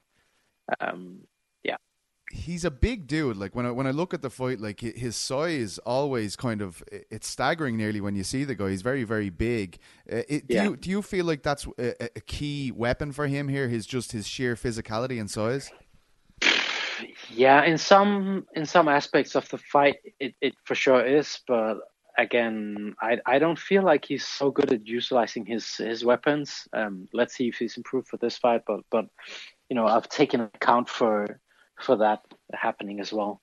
Um, and that's that's why I feel like he isn't living up to his full potential because he, he's he's I think he's underperforming in regards to to the the physical traits he has. Mm. Um, and for me personally, fighting him, yeah, he's a big dude, but he's not bigger than Darren Till or even like I think one of them was my fourth or fifth uh, pro fight. I've you know I fought a huge dude from Finland, so I've I've been in there with people that his size, and you know of course uh, they can they can they can be strong, but uh, then there's so many other things you can do with them. Yes, uh, it feels like a silly question in hindsight, given that you're uh, Scandinavian and everybody over there is at least two foot taller than me, at least. Anyway, you know, you guys are all huge. but um, he's uh, yeah. he, he's like when people look at this fight, Nick. The one thing people keep saying to me is like, Houston's never fought a guy like Nicholas Dalby before, but mm-hmm. th- they feel like you're the best opponent he's ever been put against. Um, yeah. Can you say that same thing for him? Because like we know the, who you fought. You know what I mean? Can you? Is it any way arguable that this is the biggest test of your career?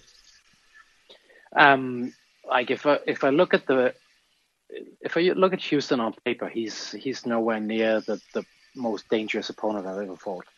But for sure, this is one of the the most pivotal fights of my career. Mm. So the fight itself, and of course Houston is a part of that is is a very pivotal moment for me. But but looking just at Houston uh, and the, the tools he carries in his toolbox, I wouldn't put him on a you know top three of of the best opponents ever fought. Um, so yeah. Yeah, yeah. No, I was wondering about that, and I'm also wondering about an unbeaten guy. Like when you're planning, is it harder to to plan for an unbeaten guy because you don't have that uh, footage of him being beaten. You know, like as in a lot of people they go unbeaten and then their first loss, everyone says, "There's the blueprint to beat this guy." Does it make it a more difficult task to construct a game plan to beat this guy if he hasn't been beaten before?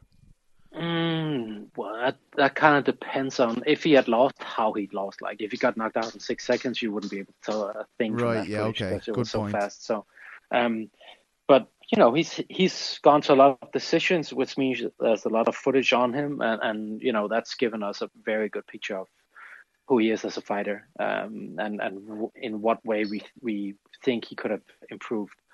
Um, plus, he puts up a lot of stuff on his social media that gives us clues as well. So, uh, um, yeah. What's this about? What can you can you uh, elaborate on that somewhat, or, or is this a secret that you're not telling us? No, it's not. It's not a secret. We've just been looking at what he's been putting out on social media, and you know, having a look. It's given you some hints. Yeah, well, it's it's confirmed things. Let's say like that. Very interesting. So, uh, but you know, yeah, he's he's a, he's when you're in the cage. One thing is looking at video, and and another thing is being in the cage. And I I uh, recognize that with Pedersoli. Not that I overlooked him, but I uh, from looking at video of him, I thought it was maybe gonna be an easier fight. Um, plus, I was coming back from you know uh, a lot of years out and stuff like that. So, so it was a more difficult fight than I expected. So having that happen to me has for sure uh, put me in a state where I'm I'm never gonna look past an opponent ever. The listeners of the show will hear our interview with Graham Boylan later on in the episode, but I'll tell you something he said to me. Um, he, he praised mm-hmm. you not only as a fighter but as a person, but he also said that he believes that, you know, four fighters could be on the UFC's radar after this event. The one of the most yeah. prominent stories, uh, the most prominent story, is about the fact that people believe that you're not only fighting for Ross Houston's welterweight title, but they believe you're fighting for a slot on that UFC Copenhagen card. When this fight was announced, people were saying if Dalby wins this fight, he should be the first name on that card. Do you believe? Yeah. I mean, I've seen this grow and grow since the fight's been announced. Like, do you do you believe that this is the one? This is the one that will get you back to the promised land, so to speak. yeah, I like the the way you put it. Um, yes, for sure. That's that's why I feel this fight is so pivotal, and and that's why I've prepared so uh, intensely for it. I, have really been been yeah improving my skills even more than, than for the last fight, and and especially uh, my mental uh, where I'm mentally has has gotten even better than before. Do like do the UFC give you a hint when you're this close to something like this? Because obviously it's hard for media guys to get this kind of information off the UFC. But um, do, do you guys get a hint when it's coming up close, do, or do you just get a feeling? Does it just feel like everything is moving towards that situation? Uh, well, if if you're asking me directly, if I've gotten any hints, no, I haven't. But that could be my managers just you know uh, messing with you. You know, making sure my head is uh, focused on the right task. Um, but I think either way, it it doesn't matter too much because I think being you know told that hey if you win this fight you uh, having UFC come and say if you win this fight you're gonna win maybe that could put some pressure on that would be detrimental. So I like just focusing on this fight and doing the best job as as I can and then that should uh, you know determine what what happens next. But surely if this fight goes according to plan and you have the performance that you have planned in your mind You'd be mm-hmm. disappointed if that call didn't come, right? Like, I mean, would you be? I, I, I shouldn't be putting words Absolutely. in your mouth. Yeah. Absolutely, yeah. I'd, I'd, be, I'd be very disappointed because I really feel like uh, even in the last fight that I showed, I am way better than amazing than against Lohoré. Than every, yeah, thank you. I'm I'm way better than than everyone else in in the Cage Wars welterweight division right now. So uh, and I, and you know I, I really feel like I'm a couple of steps ahead, a couple of levels above and uh, yeah, so if I don't get signed back to the UFC, um, they're mi- they are missing out. Then they are making a mistake. I agree but with I'm you. Sure, but uh, but they like to make good decisions, so I'm sure it's going to happen uh, after I've put on an awesome performance. given everything that's happened, Nick, and, and given the road you've been on and this amazing story uh, for for guys like me, especially, of course, but um, you know, do, do, you look back on your UFC fights? Um, you know, the, the last couple, like, do, do you look back on them and, and regret? Do, do you have any regret when you look back on them, or, or how do you feel about it? I did at one point, um, but now I don't have any regret anymore. Um, that was a, that that was a part of, of the journey I've been on to be where I'm at now, for better and worse. And if I hadn't gone through those fights, gone through what all the shit I've gone through, I wouldn't have been where I am now with a beautiful fiance, a, an incredible, amazing daughter, um, good mental health. Uh, I'm in a good place right now, so I wouldn't like switch that out for anything else, and and I wouldn't be where I am today if stuff hadn't happened the way it did.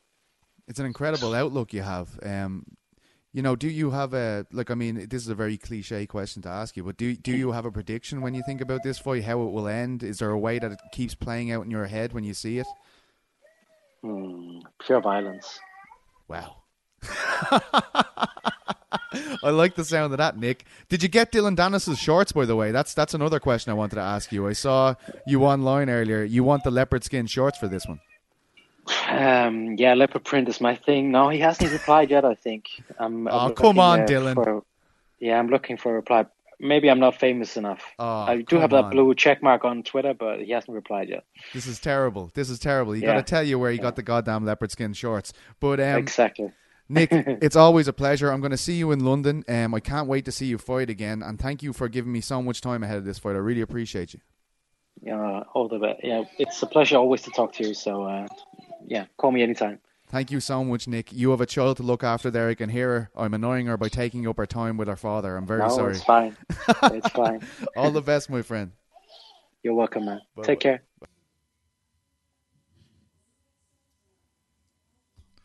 Great to speak to Nicholas Dalby as always. What a man, what a gent. I can't wait for that fight. I think it's main event for a reason, uh, given his story, given given the, the implications of a win for either him or Ross. I think is absolutely massive for everyone really fighting for the title that night and the rest. It's a Um, big one, isn't it? It's huge. It, it's huge. Um, but let's have a look. Right, let's get Minneapolis out of the way. Uh, there's only a couple of Europeans on this card, and it's main evented by Francis. Francis Ngannou from France, not Cameroon. Ireland. He's from Ireland. Um, Dos Santos. I can see this being uh, a serious, serious uh, task for Francis. To be honest, I, I do, like. I think Junior striking is unbelievable. I, I think he's unbelievable. I think he's made a lot of guys look amateur that he's been in there with recently. But of course, at the end of the day, Big Franny's got that power, man, and One he can keep on going. Um, what do you think of that main event? I mean, do you do you do you feel like um, I haven't really seen the lines, I haven't seen the bookmakers' lines on it, but the feeling I'm getting just seeing online is a lot of people see Francis in the ascendancy here. Yeah, I think it's going to be a close one on the on the bookie lines. Definitely, um, you know, two elite level guys. It was interesting. I saw today Francis and Ngannou questioned um, Junior Dos Santos' validity as a Brazilian Jiu-Jitsu black belt. Oh, Um, the abuse! yeah, and I think you know it's a, maybe a good tactic because we've seen Junior get rattled once or twice, and he doesn't tend to perform his, his best when he's um, in a rattle sort of uh, state of mind. So listen, man, it, it's it's a wide open one. I see this one playing out in the feet, though, as you said. You know, the boxing we've seen from Junior Dos Santos um, is at such uh, an elite level. What was that fight when he? I think it was he beat Ben Rothwell in Yeah. That was like an Clinic. absolute clinic. And of- then was a Blagoy uh, even off that he fought as well, and Yeah. he made made him look. Look at what Blagoy's done just since. the, you know, just the combinations on the feet and the variation of what speed. He, he, He's so fast. Easily getting a boxing ring for me. Um, oh yeah, I think he already has. Um, Then you have though, you know, Francis and Ngannou. You just have that hellish power that he could, you know, if he lands as well. You know, I don't know what way to call this fight. I just think it's a really fascinating fight. Francis does have the potential to land. Uh, Junior, you know, we've seen Junior off his game in certain fights as well. He has that we've also seen Francis uh, off his game. We have definitely seen Francis off his game. This is either going to go one way or the other, obviously. But I- I'm just not kind of really sure what fight we're going to see. We- Are you we could- interested? we could- I am. I I am interested. very yeah. interested. I think we could see a terrible fight um, as well. Possibly, you know, both guys being a little bit hesitant to engage. A little bit like the fight where we saw. Lewis and Ngannou. Um, don't tell me that.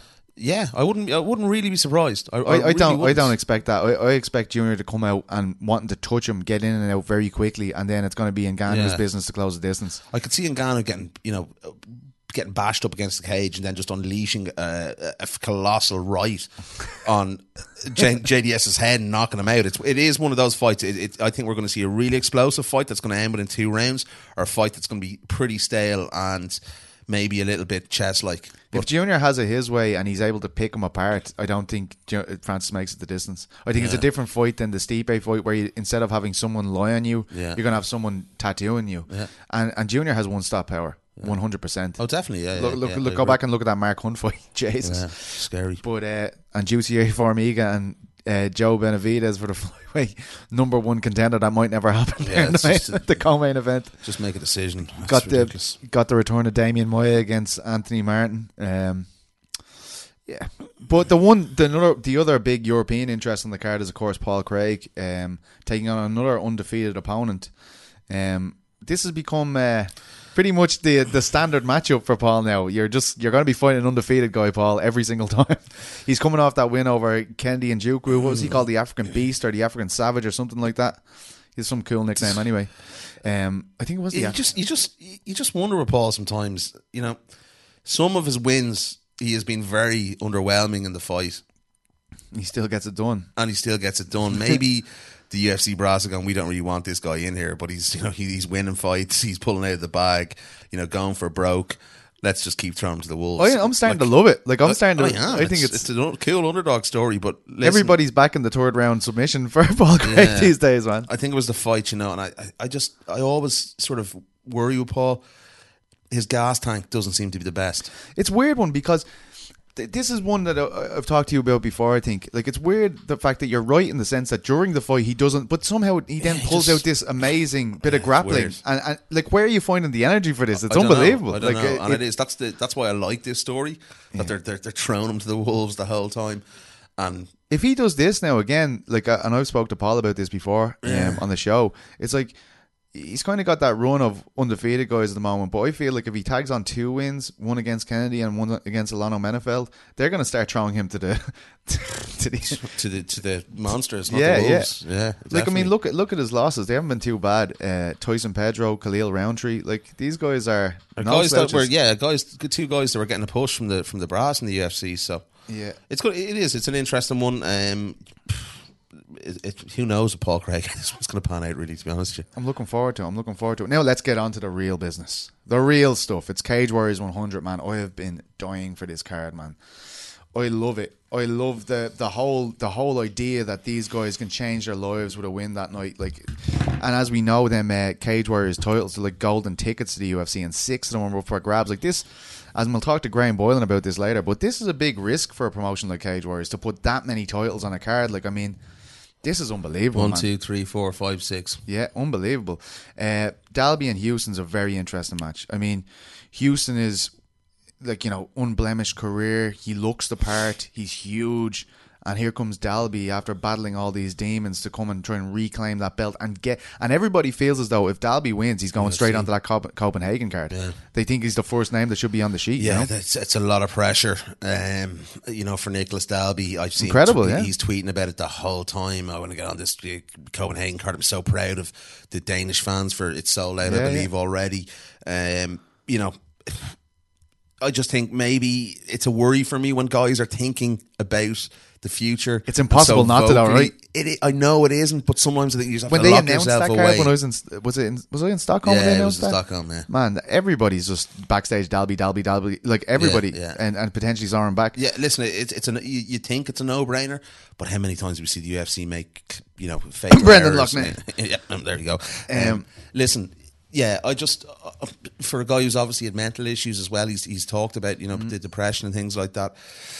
To try and maybe build yourself up and, and, and, and it just maybe takes your eye off the prize a little bit of what is happening this Saturday. I have a little bit of worry um, in relation for this fight because I've been so impressed with Ross Houston as well, man. Yeah, he's a beast. He's a beast, and like you know, as I said before, this is a this is a win that's every bit as important to him as it is to Dalby. I mean, he needs that win over UFC veteran. We saw Carlo Pedersoli, the last man who bet Nicholas Dalby, was signed within weeks of beating Dalby. That's the kind of pedigree. That's where the UFC see him. You know what I mean? He's right there.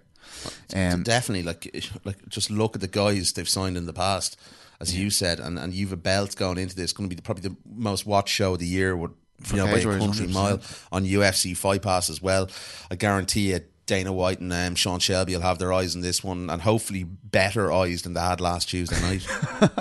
We're finally going to see Jack Grant fight for a lightweight title. Obviously, uh, this was the guy everybody wanted to see Søren Bak fight. I love this fight. Uh, yeah, it's it's the unbelievable. best fight in the card. Søren Bak uh, obviously dropped down to featherweight, uh, won the interim title against Stop uh, Sarn Morgan Charrier, and then um, you know the the, I love Wrecking Pieces the title has been essentially vacated, and um, so Jack Grant v Jai Herbert, man, holy shit! that is a barn burner if there ever was one Like, I mean, can you believe that that BAMMA didn't re-sign Joy? Like, they let him go off. And unbelievable. Look, look at this. Like, are you kidding me, man? Isn't it? Like, I mean, against McColgan, Yeah. that was the one that put him on the map. Like, I mean, I, well, he was already on the map. Let's be honest. But that was like, where you're going in there banging with McColgan, and you're you're coming out with that result. Yeah, it was like yeah when when you you would do that to Joe McColgan, it was you know you're going up a little level in our uh, Cage Warriors rankings here. You're gonna you're gonna pretty much soon fight for a title. And interesting, you know, three that- wins in a row with Cage Warriors now. You know, I, as much as I respect Joy, I love this fight. If if Reese hadn't gone to 170, this could be very well be Reese McKee versus Jack Grant. Imagine that as well. Yeah, Um, just just an unbelievable fight. I think this one's you know someone's getting finished here. But you know, Yeah. if, if we look at Joy's last fight, man, holy fuck, that was like that was impressive, impressive stuff against Stephen O'Keefe to to just take him out in that devastating fashion. I think Jai And after being after being under it for the the full Yeah, for the four minutes first- of that fight, first Yeah. first four minutes, he was getting absolutely you know smoked. one one opportunity presents itself. Bop, bop, bop, bop, bop. You're done, son. But I gotta say, I, I've I've Jack was one of the guys I put in my prospects to watch Yeah, this year. know, Jack's great for it. Um, he just looks unbelievable, man. He's a Goliath of a of Mm. a lightweight too.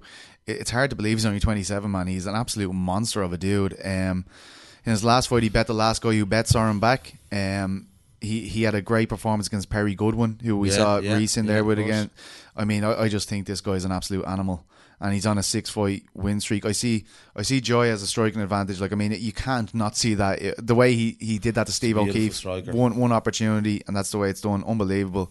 But I love this. It's a real style clash, and it's really, really, really, really good fight. Um, another fight. Oh, I love all these fights. Dean Truman v Mads Burnell, man. Mads Burnell is another guy that's come back to Cage Warriors and boy. Looked like he's completely separated from the field. Like he looks unbelievable. Um, and Dean Truman is this guy, consummate underdog, a guy who's put in the put in the hard work. People who know the game know who Dean Truman is, and this is like I couldn't wait to see Søren Bak in Dean Truman. But I think this is just as good a fight, man. You know, what happens if they, you know, everyone puts on a fucking barn burner here in these six fights and wins in impressive fashion? tough. It's tough, man. Who do you sign? Like That's it. You know, it, it's. I think I think the UFC have got to be looking at Mads and Nicholas with that Copenhagen Yeah, I think so. on. I think they have to be. I, I I don't I don't think so. I mean, I think wins for them are especially big. I think, um, yeah, probably you're, you're dead right. Most of the, uh, you know, the guys from But- but when- as we- around that region as well. as we work down the card, there's also other things, and, and Graham Boylan mentioned this in the interview that we talked about uh, in the interview that's upcoming in the show. When you've got guys like at middleweight and light heavyweight fighting for titles, they're immediately on the radar, and that's a great time to speak about the Andy Townsend of Irish MMA, Mr. James Webb. He his stock is going up over here, man. You can feel feel it in the Irish fan base. He's beginning to connect with them. And a win here over Nathias Frederick, he improves to seven and one with that middleweight title wrapped around his waist. He's young. He's from the UK. Um, you know, I, I, I think he's I, not. He's not from Colchester anymore. He's from Swords, yes, from Team KF. But um, I, I just get the feeling with, with Webby that Oh, Webby and all. Like, yeah, Webby going with the Webby. But uh, I get the feeling that you know he's a guy that needs to be ready for the call up because at a middleweight when you have that title, Yeah. you're very close. It could happen at the drop of a hat. Yeah. Um, but Notorious Frederick there as well. To, to Maybe you feel those Webb has to do something spectacular this the- the- weekend.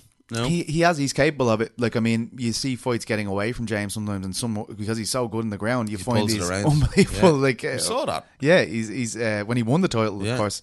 But um, I think that's a big one for him, man. It's a big one for Chris Fields, Tom King, Oh, yeah. all the guys down there, and we'll be talking about another one of their fighters in a few minutes. But um, Sam Creasy at flyweight. Um, do you worry? Like, I mean, for the flyweight, we always remember Nathan Grayson beats Sam Creasy. He gets the title and he leaves because he says, "Look, the UFC, they don't have any plans for flyweight. Why do I keep killing myself to get down here?" Well, I don't think they do. Let's be honest about it. I think now it's it's it's. Did Henry Cejudo save it though? I think Dana White said he did, and we always Dana know he White- tells the yeah, truth. he tells the truth. There, you know, every week, and he needs fucking glasses, Specsavers, doing two for one, I believe. Right? Listen, uh, no, uh, the, the flyweights are gone as far as I'm concerned. You don't expect uh, the, Tim to When- like when- Creasy's class. yeah, like, I know, I know. I'm not. I'm not saying that. Oh, but- no, no, I know But, but when you're, you you know, you're releasing guys like you know prospects the whole time. Obviously, I think Shorty Torres is gone, and like about six months ago was unbeaten. You know, like you're not. They're not going to sign you know, if they're releasing. but you know, it, it's disappointing because I was always a massive advocate for the flyweights. Loved watching them. Um, there's There we go. r- regular weekly. Uh, take a shot now. I don't think they actually hear this. Do you know that that comes through? Oh, but it doesn't matter. No, they do. But um, yeah, it's just frustrating for these guys, I'm sure, because you know I think every fighter's dream is to get to UFC, and when you're on a platform like this, and then you know the UFC aren't signing any flyweights. You're probably going to be looking at going to 135 pounds, lads. I'm sorry, but yeah, if, if you want to fight in the UFC, it's going to be at uh, 35 because they're not doing. I think Scott Coker is really, um, you know, shit the bed as well. Um, again, by saying they're not interested in doing a 125 pound division. And suddenly Ryan Curtis can sell tickets in Dublin. And here's the flyweights. You know, th- there you go. But like, imagine the amount of wealth of talent they could sign and create a division and build Oh, a yeah. really Oh, yeah. impressive quality division on, and, and they're turning their back on it. Absolutely ludicrous, um, in my opinion. Um, but yeah, yeah, I'm, I'm just not sure. Um, the Well, stakes will be as high in this title fight as it is for the other guys in terms of Yeah. UFC trajectory. 205 title, Martin Hamlet. This guy has been talked about by some of the best fighters in the world. Um, I had Volkan Ozdemir singing this guy's praises ahead of his last fight. Everybody in Scandinavia is going crazy about this guy. I think he's got something like 15 world Yeah. honors in wrestling. He's 5 and 0 in MMA. He's training with some of the best guys out there. And he's going to be put up against Modestas Bukauskas, who is a savage striker. Um, I feel like the way Hamlet's being talked about, he is like I mean he's right there. You know the way the way he's held in that esteem, and he's at two oh five again. And and Chris Field says he wants to challenge the winner of this fight. Oh, UFC. Come on. Copenhagen. Yeah, you think you think he goes to Copen- Norwegian? like yeah, like a Norwegian, it makes sense, you know, to throw him on um, a Copenhagen card if if he goes out and makes a statement. Like there's a lot, as you said, on the line here for especially the Scandinavian guys because, like literally, it's I think there's I knew a guy in college that was lives down in uh, in Sweden. And it's literally, I think, twenty minutes across the road to Copenhagen from where he was living. So that's Mad. You know, it is. It's there's a lot of areas there that intertwine with uh, the city of Copenhagen. So yeah, listen, bring it, motherfuckers. Jason Radcliffe, who uh, who has previously fought James Webb, he lost. Uh, there's that Phantom KO. A lot of people were very upset about against Hakon Foss. That's going to be a savage. Another Scandinavian, uh, Hakon Foss, always brings it. Hakon Foss. Ian Garry, um, look, I've talked about this guy plenty. Um, good, yeah. One and zero really looks like he's the full, full, full package. It was James Sheehan he fought, correct? Yes, James Sheehan in his debut, another great Irish prospect. Um, to fight the way he did in his first professional fight with the biggest stage of his life on Cage Warriors, I can't wait to see this guy back in there. Good matchmaking as well. Yeah, nice, 2 and 0, yeah. steady, uh, you know. No need to get excited push, here. Yeah, exactly, let, let the man Big learn time. his craft. He's, breathe. he looks like he knows plenty about it already. But my God, I can't wait to see him go again. Lewis Monarch and Morgan Charrier is going to be a great Monarch fight. man. And Morgan Charrier against back that time for the interim title, he Yeah. looked brilliant as well. I really like that fight. Yeah, it is that. Uh, Darren O'Gorman from Cork is taking on Adam Amarasinghe. Amarasinghe was considered one of the great prospects until he ran into Scott Malone. We know they need guys um, at these weight classes. Uh, they need to beef up the, the bantamweight division. Now that uh, Jack Shore is gone, they need to start creating contenders. And look, this is a good way for Darren O'Gorman. I believe Adam's really held in high esteem. Um, I believe this is a good way for Darren to get himself on that radar. Um, is that fight taking place at 125 or 135? Says 125. 125. Yeah, I, I would have thought 135, but anyway. I would have as well. But however, you're going to need uh, some contenders if you're going to crown a champion, I guess. yeah, that's true. Um, Alex Lohoré v, v Aaron Khalid. That's a great fight. That is a cracking fight. It is, yeah. And obviously, Reese McKee was having a bit of beef with Lohoré a few weeks ago on Twitter. Said he turned down um, a fight um, against Reese, so that was an interesting one. Yeah, I mean, and, and this is no disrespect to Aaron, Aaron, because he's he's very well supported in Wales and that. But Alex's logic in that he didn't fight Reese because he doesn't have a big enough name compared to It's uh, ludicrous. yeah, I don't think that's I don't think that's accurate. And he actually publicly said that on on Twitter, so you can go check that out. Um, Mad stuff altogether from Lohoré. Alex is a weird one. You, you never really know. it's a very good fighter though. He is a good fighter, but you never know what you're going to get. Yeah, yeah, absolutely. That is never- true. You'll always get the sunglasses in the interview afterwards. And, That's all I want, and The hat, but yeah, no. Listen, a, a nice guy, but yeah, that was a weird comment um, to make. Is this Um, the most ambitious Cage Warriors card I've ever like you've ever seen? Like given the the amount of titles they're throwing on the line Probably, here. yeah. Well, yeah. the amount of titles that are on the line there, yeah, I don't think you can argue with that. Um, you know, obviously, I think you know uh, BT Unplugged was uh, was a was a, was a pretty cool project. Yeah, cool project as well. So um, yeah, it def- it's definitely up there, man. And uh, I'm looking forward to, to seeing it. I'm not sure I'm going to be able to watch it live. I'll be able to watch half it live. Um, in the office on Saturday, but yeah, listen, I'll be I'll be Just definitely watching anyway. 100. percent I'll. FaceTime you, yeah, the PT stream or whatever they call it these days. the Redcast. But I'll be I'll be in control of it that weekend. But um, look, there was no one else I could speak to um, that is more prevalent in the lead up to this fight than Mr. Graham Boylan. It's a cracking one. He is he never fails to deliver. I love this man. I was in He's- he's an absolute legend. this earlier on with Zen. But um, yeah, look, we love a bit of rivalry. We're not going to shy away from it. Um, Brilliant. It- It's what it, fire builds fire, fire breeds fire, dragons. You know, fight all dragons, that all stuff, that sort of whales, shit. something like that.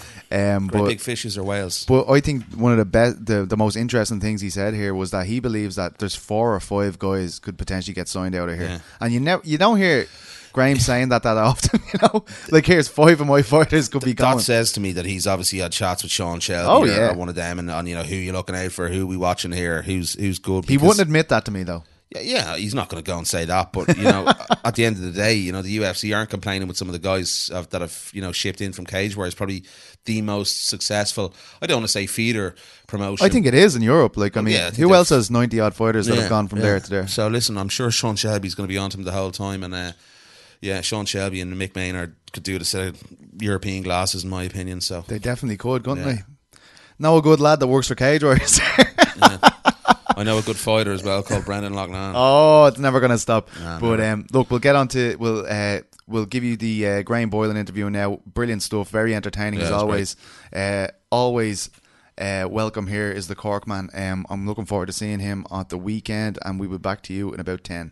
And now, as promised, we are joined by Mr. El Presidente himself, Mr. Graham Boylan, the head of Cage Warriors, who I believe is putting on one of the most ambitious cards in the history of the promotion this weekend. And I, I think that's a good place to start, Graham. I mean, is this Cage Warriors 106 Night of Champions? Do you feel like this is the biggest card Cage Warriors have put on in your history? I don't think in the history of us doing shows uh, together, Ian and I could possibly put on a bigger show than what we're doing Saturday night. I think it's an iconic, iconic show, one for the history books in an iconic venue, in a venue that hasn't hosted MMA before, um, and it's got that title live from the Apollo, which I believe adds that little bit of icing to the cake. Absolutely. Um, I can't wait to see it myself. And and one of the things that I guess is standing out of this is the six title fights. I mean, that's just absolutely massive. But I, I was wondering how you feel about it because it's something that we, we don't often ask you. It's just completely presumed. But how do you feel about that? The whole line that the Cage Warriors titles are seen as the golden ticket to the UFC. Is that something that you're comfortable with hearing, or how do you feel about that? we embrace it, man. It's it's it's something that we know. We know where we fit. We know what happens when guys get those belts, and we know we've done a good job to actually guide guys if they've been in the organization and had the last five or six fights with us, and, and they're on the roster. We've kind of guided them to that belt, and when guys can go out there, go in there and take the win, and move on to the next step, take the win, move on to the next step. The path is there for them to to go all the way to that bigger show. And you know, it, it's no secret that bigger show is the UFC, and we're quite comfortable in the fact that what we do is a legitimate process. You know, we build stars, they go on and become bigger stars. So we're happy with that. We embrace it. I- I've never heard anyone debate it or, or anything like that, but I was just wondering: Have you ever heard of a a, a, a different promotion in Europe um, being able to kind of command that same history that you guys have? I believe Jack Shore was the ninety first guy signed, right? Like, I mean, that's a hell of a number. Yeah. I don't. I, I don't believe there is. Um, I would like to think we know everything about our market and our game and the territories that we work in. Uh, I don't believe there's somebody else that can say that. No, I agree. I agree. I was just saying in case you had anyone niggling into your mentions there ever on this kind of stuff. You know what I mean? But, um, but yeah, I, I, I think we're safe with that one. Okay, okay. I, I mean, it is it like as we said, ninety-one fighters have gone from Cage Warriors to the UFC. Um, do you believe that there is a good possibility that we can see ninety-two at the weekend? Do you believe that you know one of these guys who wins at the weekend out of these six title fights could be on that radar already, and people are just waiting for that one more win at Cage Warriors one hundred six? I think you could possibly see in the coming four to five weeks, based off the back of the results on Saturday night, I think you could see 92, 3, 4, and 5. Wow. Do That's that's that's what I feel you could see because if you look at the divisions that these got that these fights are in, mm-hmm. and you look at the divisions of the UFC, I see no reason why a minimum of 92, 93, 94 could happen in the coming weeks. How does that work? Like, do you tell the guys that this is riding on this, or do you just feel they know that? Because I, I know it, like fans know it. If you get that belt, you are on the radar. Do you do you specifically tell these guys, look, this one is particularly big for you, or do you just let it play out however it's going to play out? don't feel that they need that added pressure. Um, we just sit back and let the fight happen. But between Ian and I internally, you know, we, we know we, we we would have a good idea going into the event who we think's gonna be holding the belt for seven or eight days and handing it back in uh, in ten days' time. that must be that must be a lovely problem for Ian to have as a matchmaker. yeah, he's just got to go find another champion, and we found ninety-seven of them, right? right. Yeah. I suppose he, he has a good uh, he has a good history in that demand, but um, Yeah. The uh, the one story that's really kind of stood out, and there are so many good stories, but the one that is really standing out for me is, is Nicolas Dalby. The fact that he has come home, basically, he he has come back to the place that put him on the radar first, that put him on the international radar. Like I, I can remember Dalby's first run with Cage Warriors, and and I feel like he was probably like the next big champion after Conor McGregor. I'm sure you could. Uh, think of many more names, but uh, that's just the way it felt for me at the time.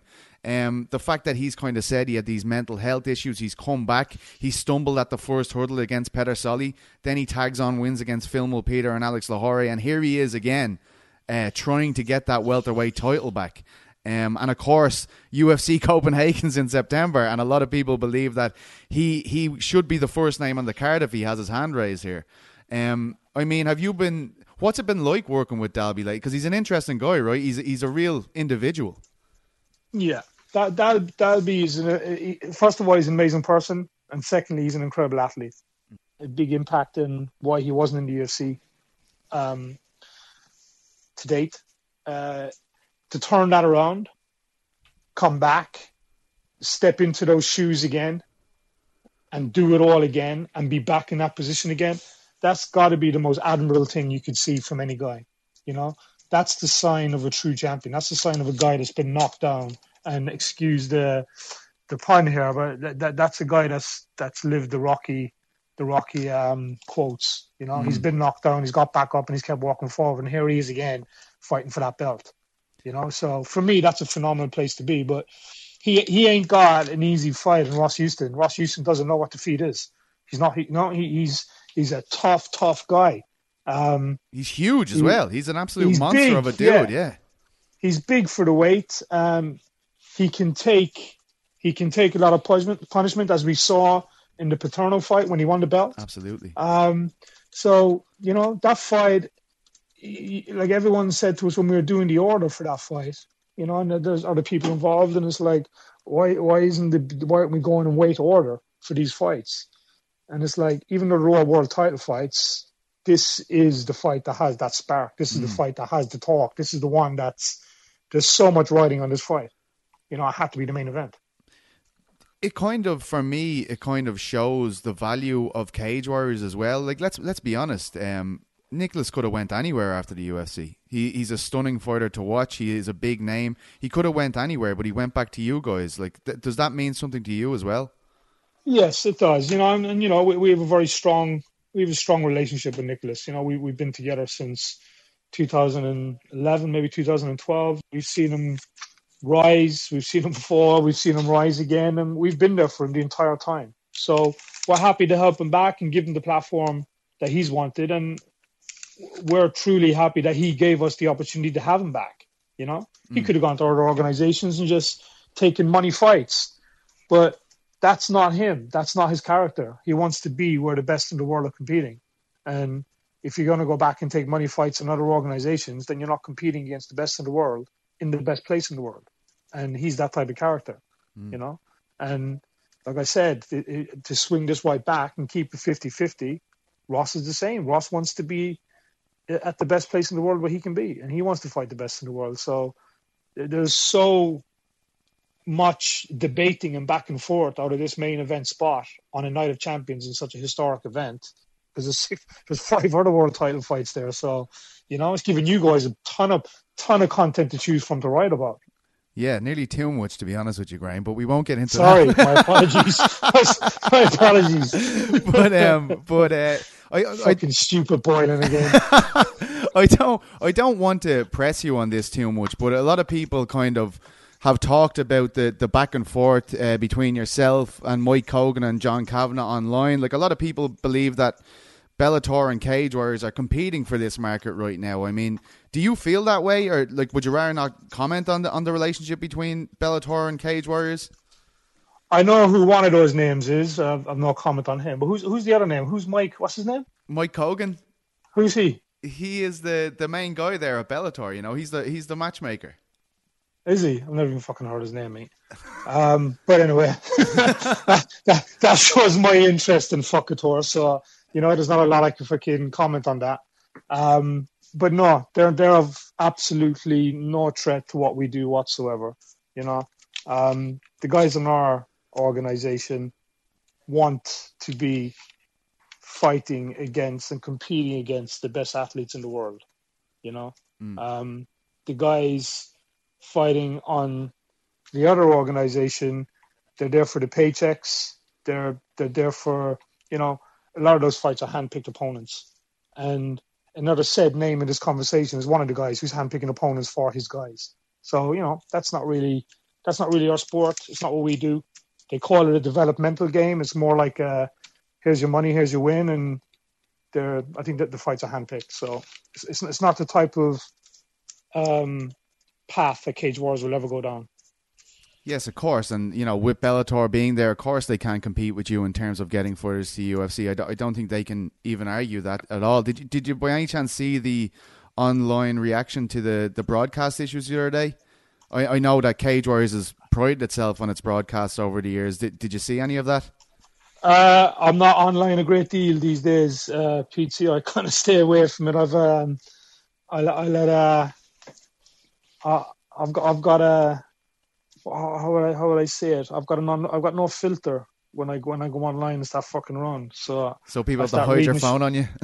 uh, P- P- they'll either take my phone off me or they won't mention stuff to me, one or the other, because I have no problem in jumping on and speaking my mind. So I tend to stay away from it. It upsets too many people when I go on there. Right, right. Well, I'll draw a line in that and get back to this card because it is absolutely astronomical. Like, I mean, when when you're looking at the names here, I mean, every single one of these fights is a guy that's ready for the UFC. There, I mean, we we've talked about Houston and Dalby at length, but Jack Grant finally getting a shot at the lightweight title, but it's no easy road against Jai Herbert. Man, he has looked incredible since he's come under the Cage Warriors banner. Obviously, a, a legendary Cage Warriors for like Dean Trueman taking on Mads Burnell as well. You've got uh, the Andy Townsend of Irish MMA, as Chris Fees called him, uh, James Webb of Team KF taking on Nathias Frederick, Sam Creasy going for that flyweight belt against Samir Faiddine, and um, a hugely talked about guy from Scandinavia here in the first uh, title fight of the night in Martin Hamlet. I mean, I've heard Oezdemir and loads of guys in the UFC already saying this guy is ready, but I mean, outside of Houston and Dalby, is there one out there that's jumping out to you? It's a very difficult question, I know, because each of them has their own um, merits. But is there any one of them there that you're particularly looking forward to? in the t- in the, in the title fights, um, they've all got their own narratives, right? Uh, so, I mean, come come title fight time on Night of Champions, I am firmly going to be looking for a seat to watch. You know, uh, I'm going to just hope that there's just absolutely nothing for me to do but sit down and, and be a fan and watch these fights because from Hamlet to Medeskis, Zamir, Creasy, Webb, Frederick, Burnell, Trueman, Grant Herbert, and then into Dalby Houston.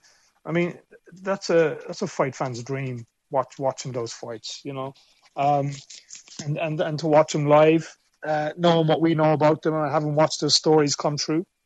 It's it's six fights I'm I'm really looking forward to sitting there and watching.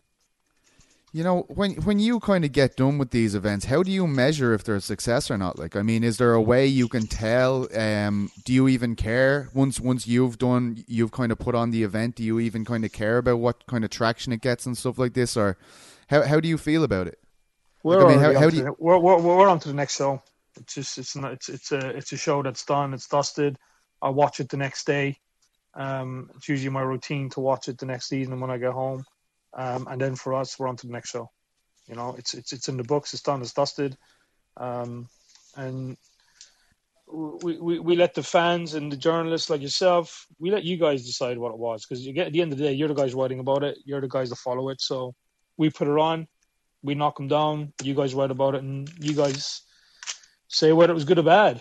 So um, for us, we're, we we move on to the next fight. We're on to the next event. But you gotta you gotta admit you have a good feeling about this. You gotta have a good feeling about this one. Yeah, of course. I mean, we we always any show we we go- we go into we have a good feeling about, but once it's done, it's done. Graham, thank you so much. It's been an absolute pleasure. I love having you on. I love getting you on before these big events, and I, I really can't wait to be over there in London on Saturday night, man. I'm so excited for this. Good. I look forward to seeing you, man. Thank you so much. I'll speak to you again Take soon. Bye bye. We'll see you at the weekend. Take care, buddy. All Bye. the best. Bye bye. And thank you for those quotables, Graham Boylan. I'm sure I'm going to get a lot of tweets some- about that one. some good lines, and you know, maybe things that we've employed in the past. Um, Well, things we, we're still unsure about, we've asked questions about. Yeah, so some maybe um, answers that f- probably we need a little bit more. Um, um, We're talking about the Bellator thing, yeah, yeah. yeah, of course. yeah, yeah. So right. it's it's going to be interesting. And listen, great card, really good interview. Enjoyed that one, PT. And um, what a man is Graham Boylan. It's uh, he's Shame like he's from Cork, though, as I said. he's I'll like a Bond villain. He's like Isn't he? Him and him and Martin Lewandowski are like 2 Isn't Bond he? Villains. Aren't they? That's a great way. Of, that's a great way of putting That isn't actually. mine. Someone said that to me before, and I was like, "That's nail They on the head." a cage I think it was Alan Murphy. Cage Warriors versus KSW. Oh, That'd be something. man. Imagine that. But this, let's be I'm going to take you out. No, no, you're not. it's Martin v. Graham in the main event. no, you're not. But, you uh, take the Polish out. Uh, I will buy. This uh, this fight this fight card is unbelievable, man. I, I really can't wait. Like I'm genuinely. You're going to be over for at it as well. So, Yeah, I am. it'd be good to be there. Um, obviously, an iconic Cage Warriors arena as well. So, yeah, all sweet shit. Like This yeah. is the first time they've done it in the Apollo. Oh, is that? I thought, Yeah, I yeah. thought they've done it in the Apollo yeah, before. big, No, big doing in the Apollo. You know, have they not done it there before? I don't think so. No, they've usually used the um, the copper box in London. Copper box. That's Yeah, what I yeah. was thinking of. Yeah. Um, I just wa- I want to before we get on to our usual segments, Tinder and whatnot. Um, I just I know you don't have a mustache anymore, right? I know you don't. I'm not happy about it. Uh, it's happened, and that's the way it goes. But Are we going back there again? no, no, I just want one. I just too itchy. I just want. Bottom line. but um, I just want to say, um, at one stage, just after you shaved it off, Ben Cartledge told me that he had a fantastic mustache and deserves to be recognised. You said it's not a It was a mustache, beard. Is he right? stupid? Right, it's fair enough. You can all grow beards. What do you think of that? There you go. I'm just showing Noel Oh, a picture that of Cartledge? that is Ben Cartledge Oh, from many God. moons ago with a fabulous mustache. Yeah, well, that's that's like that's that was then. Where would you grade now. that though? I mean, on the on the That is scale, pretty good. That is pretty hardcore, Yeah, isn't pretty it? about the hair. Look, his hair is fantastic. He's a fantastic man, Yeah, he's a good dude. Ben. and a fine cup of tea there in front of him as yeah, well. he's he's that sort of he's that guy. He, he know how to make a good cup of tea and a fry up. I'd say, yeah, geez, I'd say Brad Wharton as well. Brad Warren. Good Bra- Bradley. Brad Warren says he's going to make me a Scotch egg this weekend. Brad Wharton, fucking Brad Wharton, wanted to start giving me some facts. no, don't bother, Brad. He's a horrible person. See, see him, see him. Did you see him there in that picture with it? That bloody giant castle somewhere in Cheshire. It put it put it put McGrath manners to Yeah, I was shame. like, holy mother of God! I thought guy- I was this guy, loaded. he comes across as a rogue half the time, and he's there having having fucking cucumber sandwiches and salmon sandwiches and, and tea Legend. parties in the garden with a load of ale ones. Fair play to you, Brad. Keep it up, Jesus bud. Christ. See you at the weekend. But um, Bag of cans though was impressive. Right, I- yeah, a Bag of cans to a man. He's, party. he's 100%, man. He is 100%. But what I wanted to ask you about is something that you said to me just briefly between segments there. You told me you delete Twitter, but yet you have somebody texting you, provoking I've always people your text- sexual I arousal. Actually, always. I'm not joking. I always do. Tell us what's going on. No, what's going on? Is- like is- Tinder's a shit. Have you found the one yet? No. I think this girl who's texting you eagerly at the moment, Listen, I- I think she could be the one. No, I don't think so. I think She's the one. I think an American girl's going to be the one. I've always said that. I've always got on better with American girls. on, She's on Tinder. Um, no, I think American girls are where I should be looking. American woman, stay away from me. Yeah, I think so. American woman. Tinder- But you've had success in the in the states. Like I mean, I feel like you've done Yeah, some of I your have. best work in the I states. definitely have. Yeah. Yeah, Why definitely is have. that? I just think maybe the girls are. They'll always give you a chance, no matter how good looking they are. I think they'll give you at least a minute. Normally, sometimes here, what's your car- what, what car do you drive? Well, that's your problem, mate. Come on out and drink That's in Blanch for a weekend, yeah. That's true. If I, I reckon I clean up in those sort of areas. You'll areas. have five kids before the weekend is over. with, with you peasants. Someone's going to shoot me from Blanch one of these days. Me the way I probably, but you know, I love you. Um, Actually, you're one of ours now, as far as I'm concerned. You know, I was at a party on Friday. My my beautiful friend Mark, uh, he's the last, he's the youngest in the group. He turned thirty, and uh, my mates were just telling me how much they love you. It breaks my heart. they love me. He'd They be- were like, he'd, "Oh." he'd be cleaning my shoes next Ma- week. Make make sure you ask him about Tinder next week. What? but um, yeah, it was a great night I He'd, had with the he'd be boys. cleaning my shoes next week. I clean them every week. That's how I pay him for them. I lick the bottom True. of them. That is true. That is But true. uh, yeah, it hurts me that they like you. Um, Ah, nah, sure. Listen, I'm not. I'm not that hateable. I'm not that innocent. I'm certainly not. You're fucking not. Anyway, I am definitely innocent of everything. you are. Yeah, you're in your fucking whatever Blanch. Um, oh, I wanted to say as well, Barry Oglesby packing in the MMA. Yeah, holy that. shit, man. Yeah, He- look, I, I, I just want to say that you know I was trying to cover this uh, push for regulation for a long time, and it was incredibly difficult to get Emma to speak to me. And Barry Oglesby always had always you, yeah. Barry and Andy, man, always came out Mm. and spoke from their heart, spoke the truth, and um, I really appreciate them. Like I really, I really had no other way of covering Yeah. that story. And now, of course, they're always asking us why we aren't we covering it. Well, it was because we couldn't actually Yeah, do it in the first place. But uh, Barry wasn't part of the problem. Neither was Andy Ryan. They've always been brilliant. Um, th- those guys have put together the high performance training situation. now. exactly. Um, they've done a lot. Um, and we des- Barry deserves a lot more credit than he gets, as far as I'm Yeah, concerned. no, and, definitely. and he's had some great prospects there in MMA. I wonder what's going to happen to the likes of Nathan Kelly and you know Austin Lynch over there. There's been great fighters, so I wonder what's going to go on with them. I'm sure Barry has that sorted out anyway. But um, thanks very much, Barry Oglesby. Yeah, is what I wanted yeah, to say. yeah, big, big time, Barry. Uh, well done. Obviously, you know, judged as well. Oh, me fucking hand. He's more famous for Yeah. being similar looking to Bas Rutten than anything else. He does, though. doesn't he? He looks like Big L Baz. he does. But uh, no, he's a great jiu-jitsu coach. If you're in Finglas uh, or Glasnevin area, make sure you pop into Cuso Gym. Uh, I've done it many times. Of course, I battered everyone, but let's not get into that. Um, Best wishes, Barry. yeah, all the best, and thanks so much. Um, well, that's everything I've got. I mean, do you have anything else to add this weekend?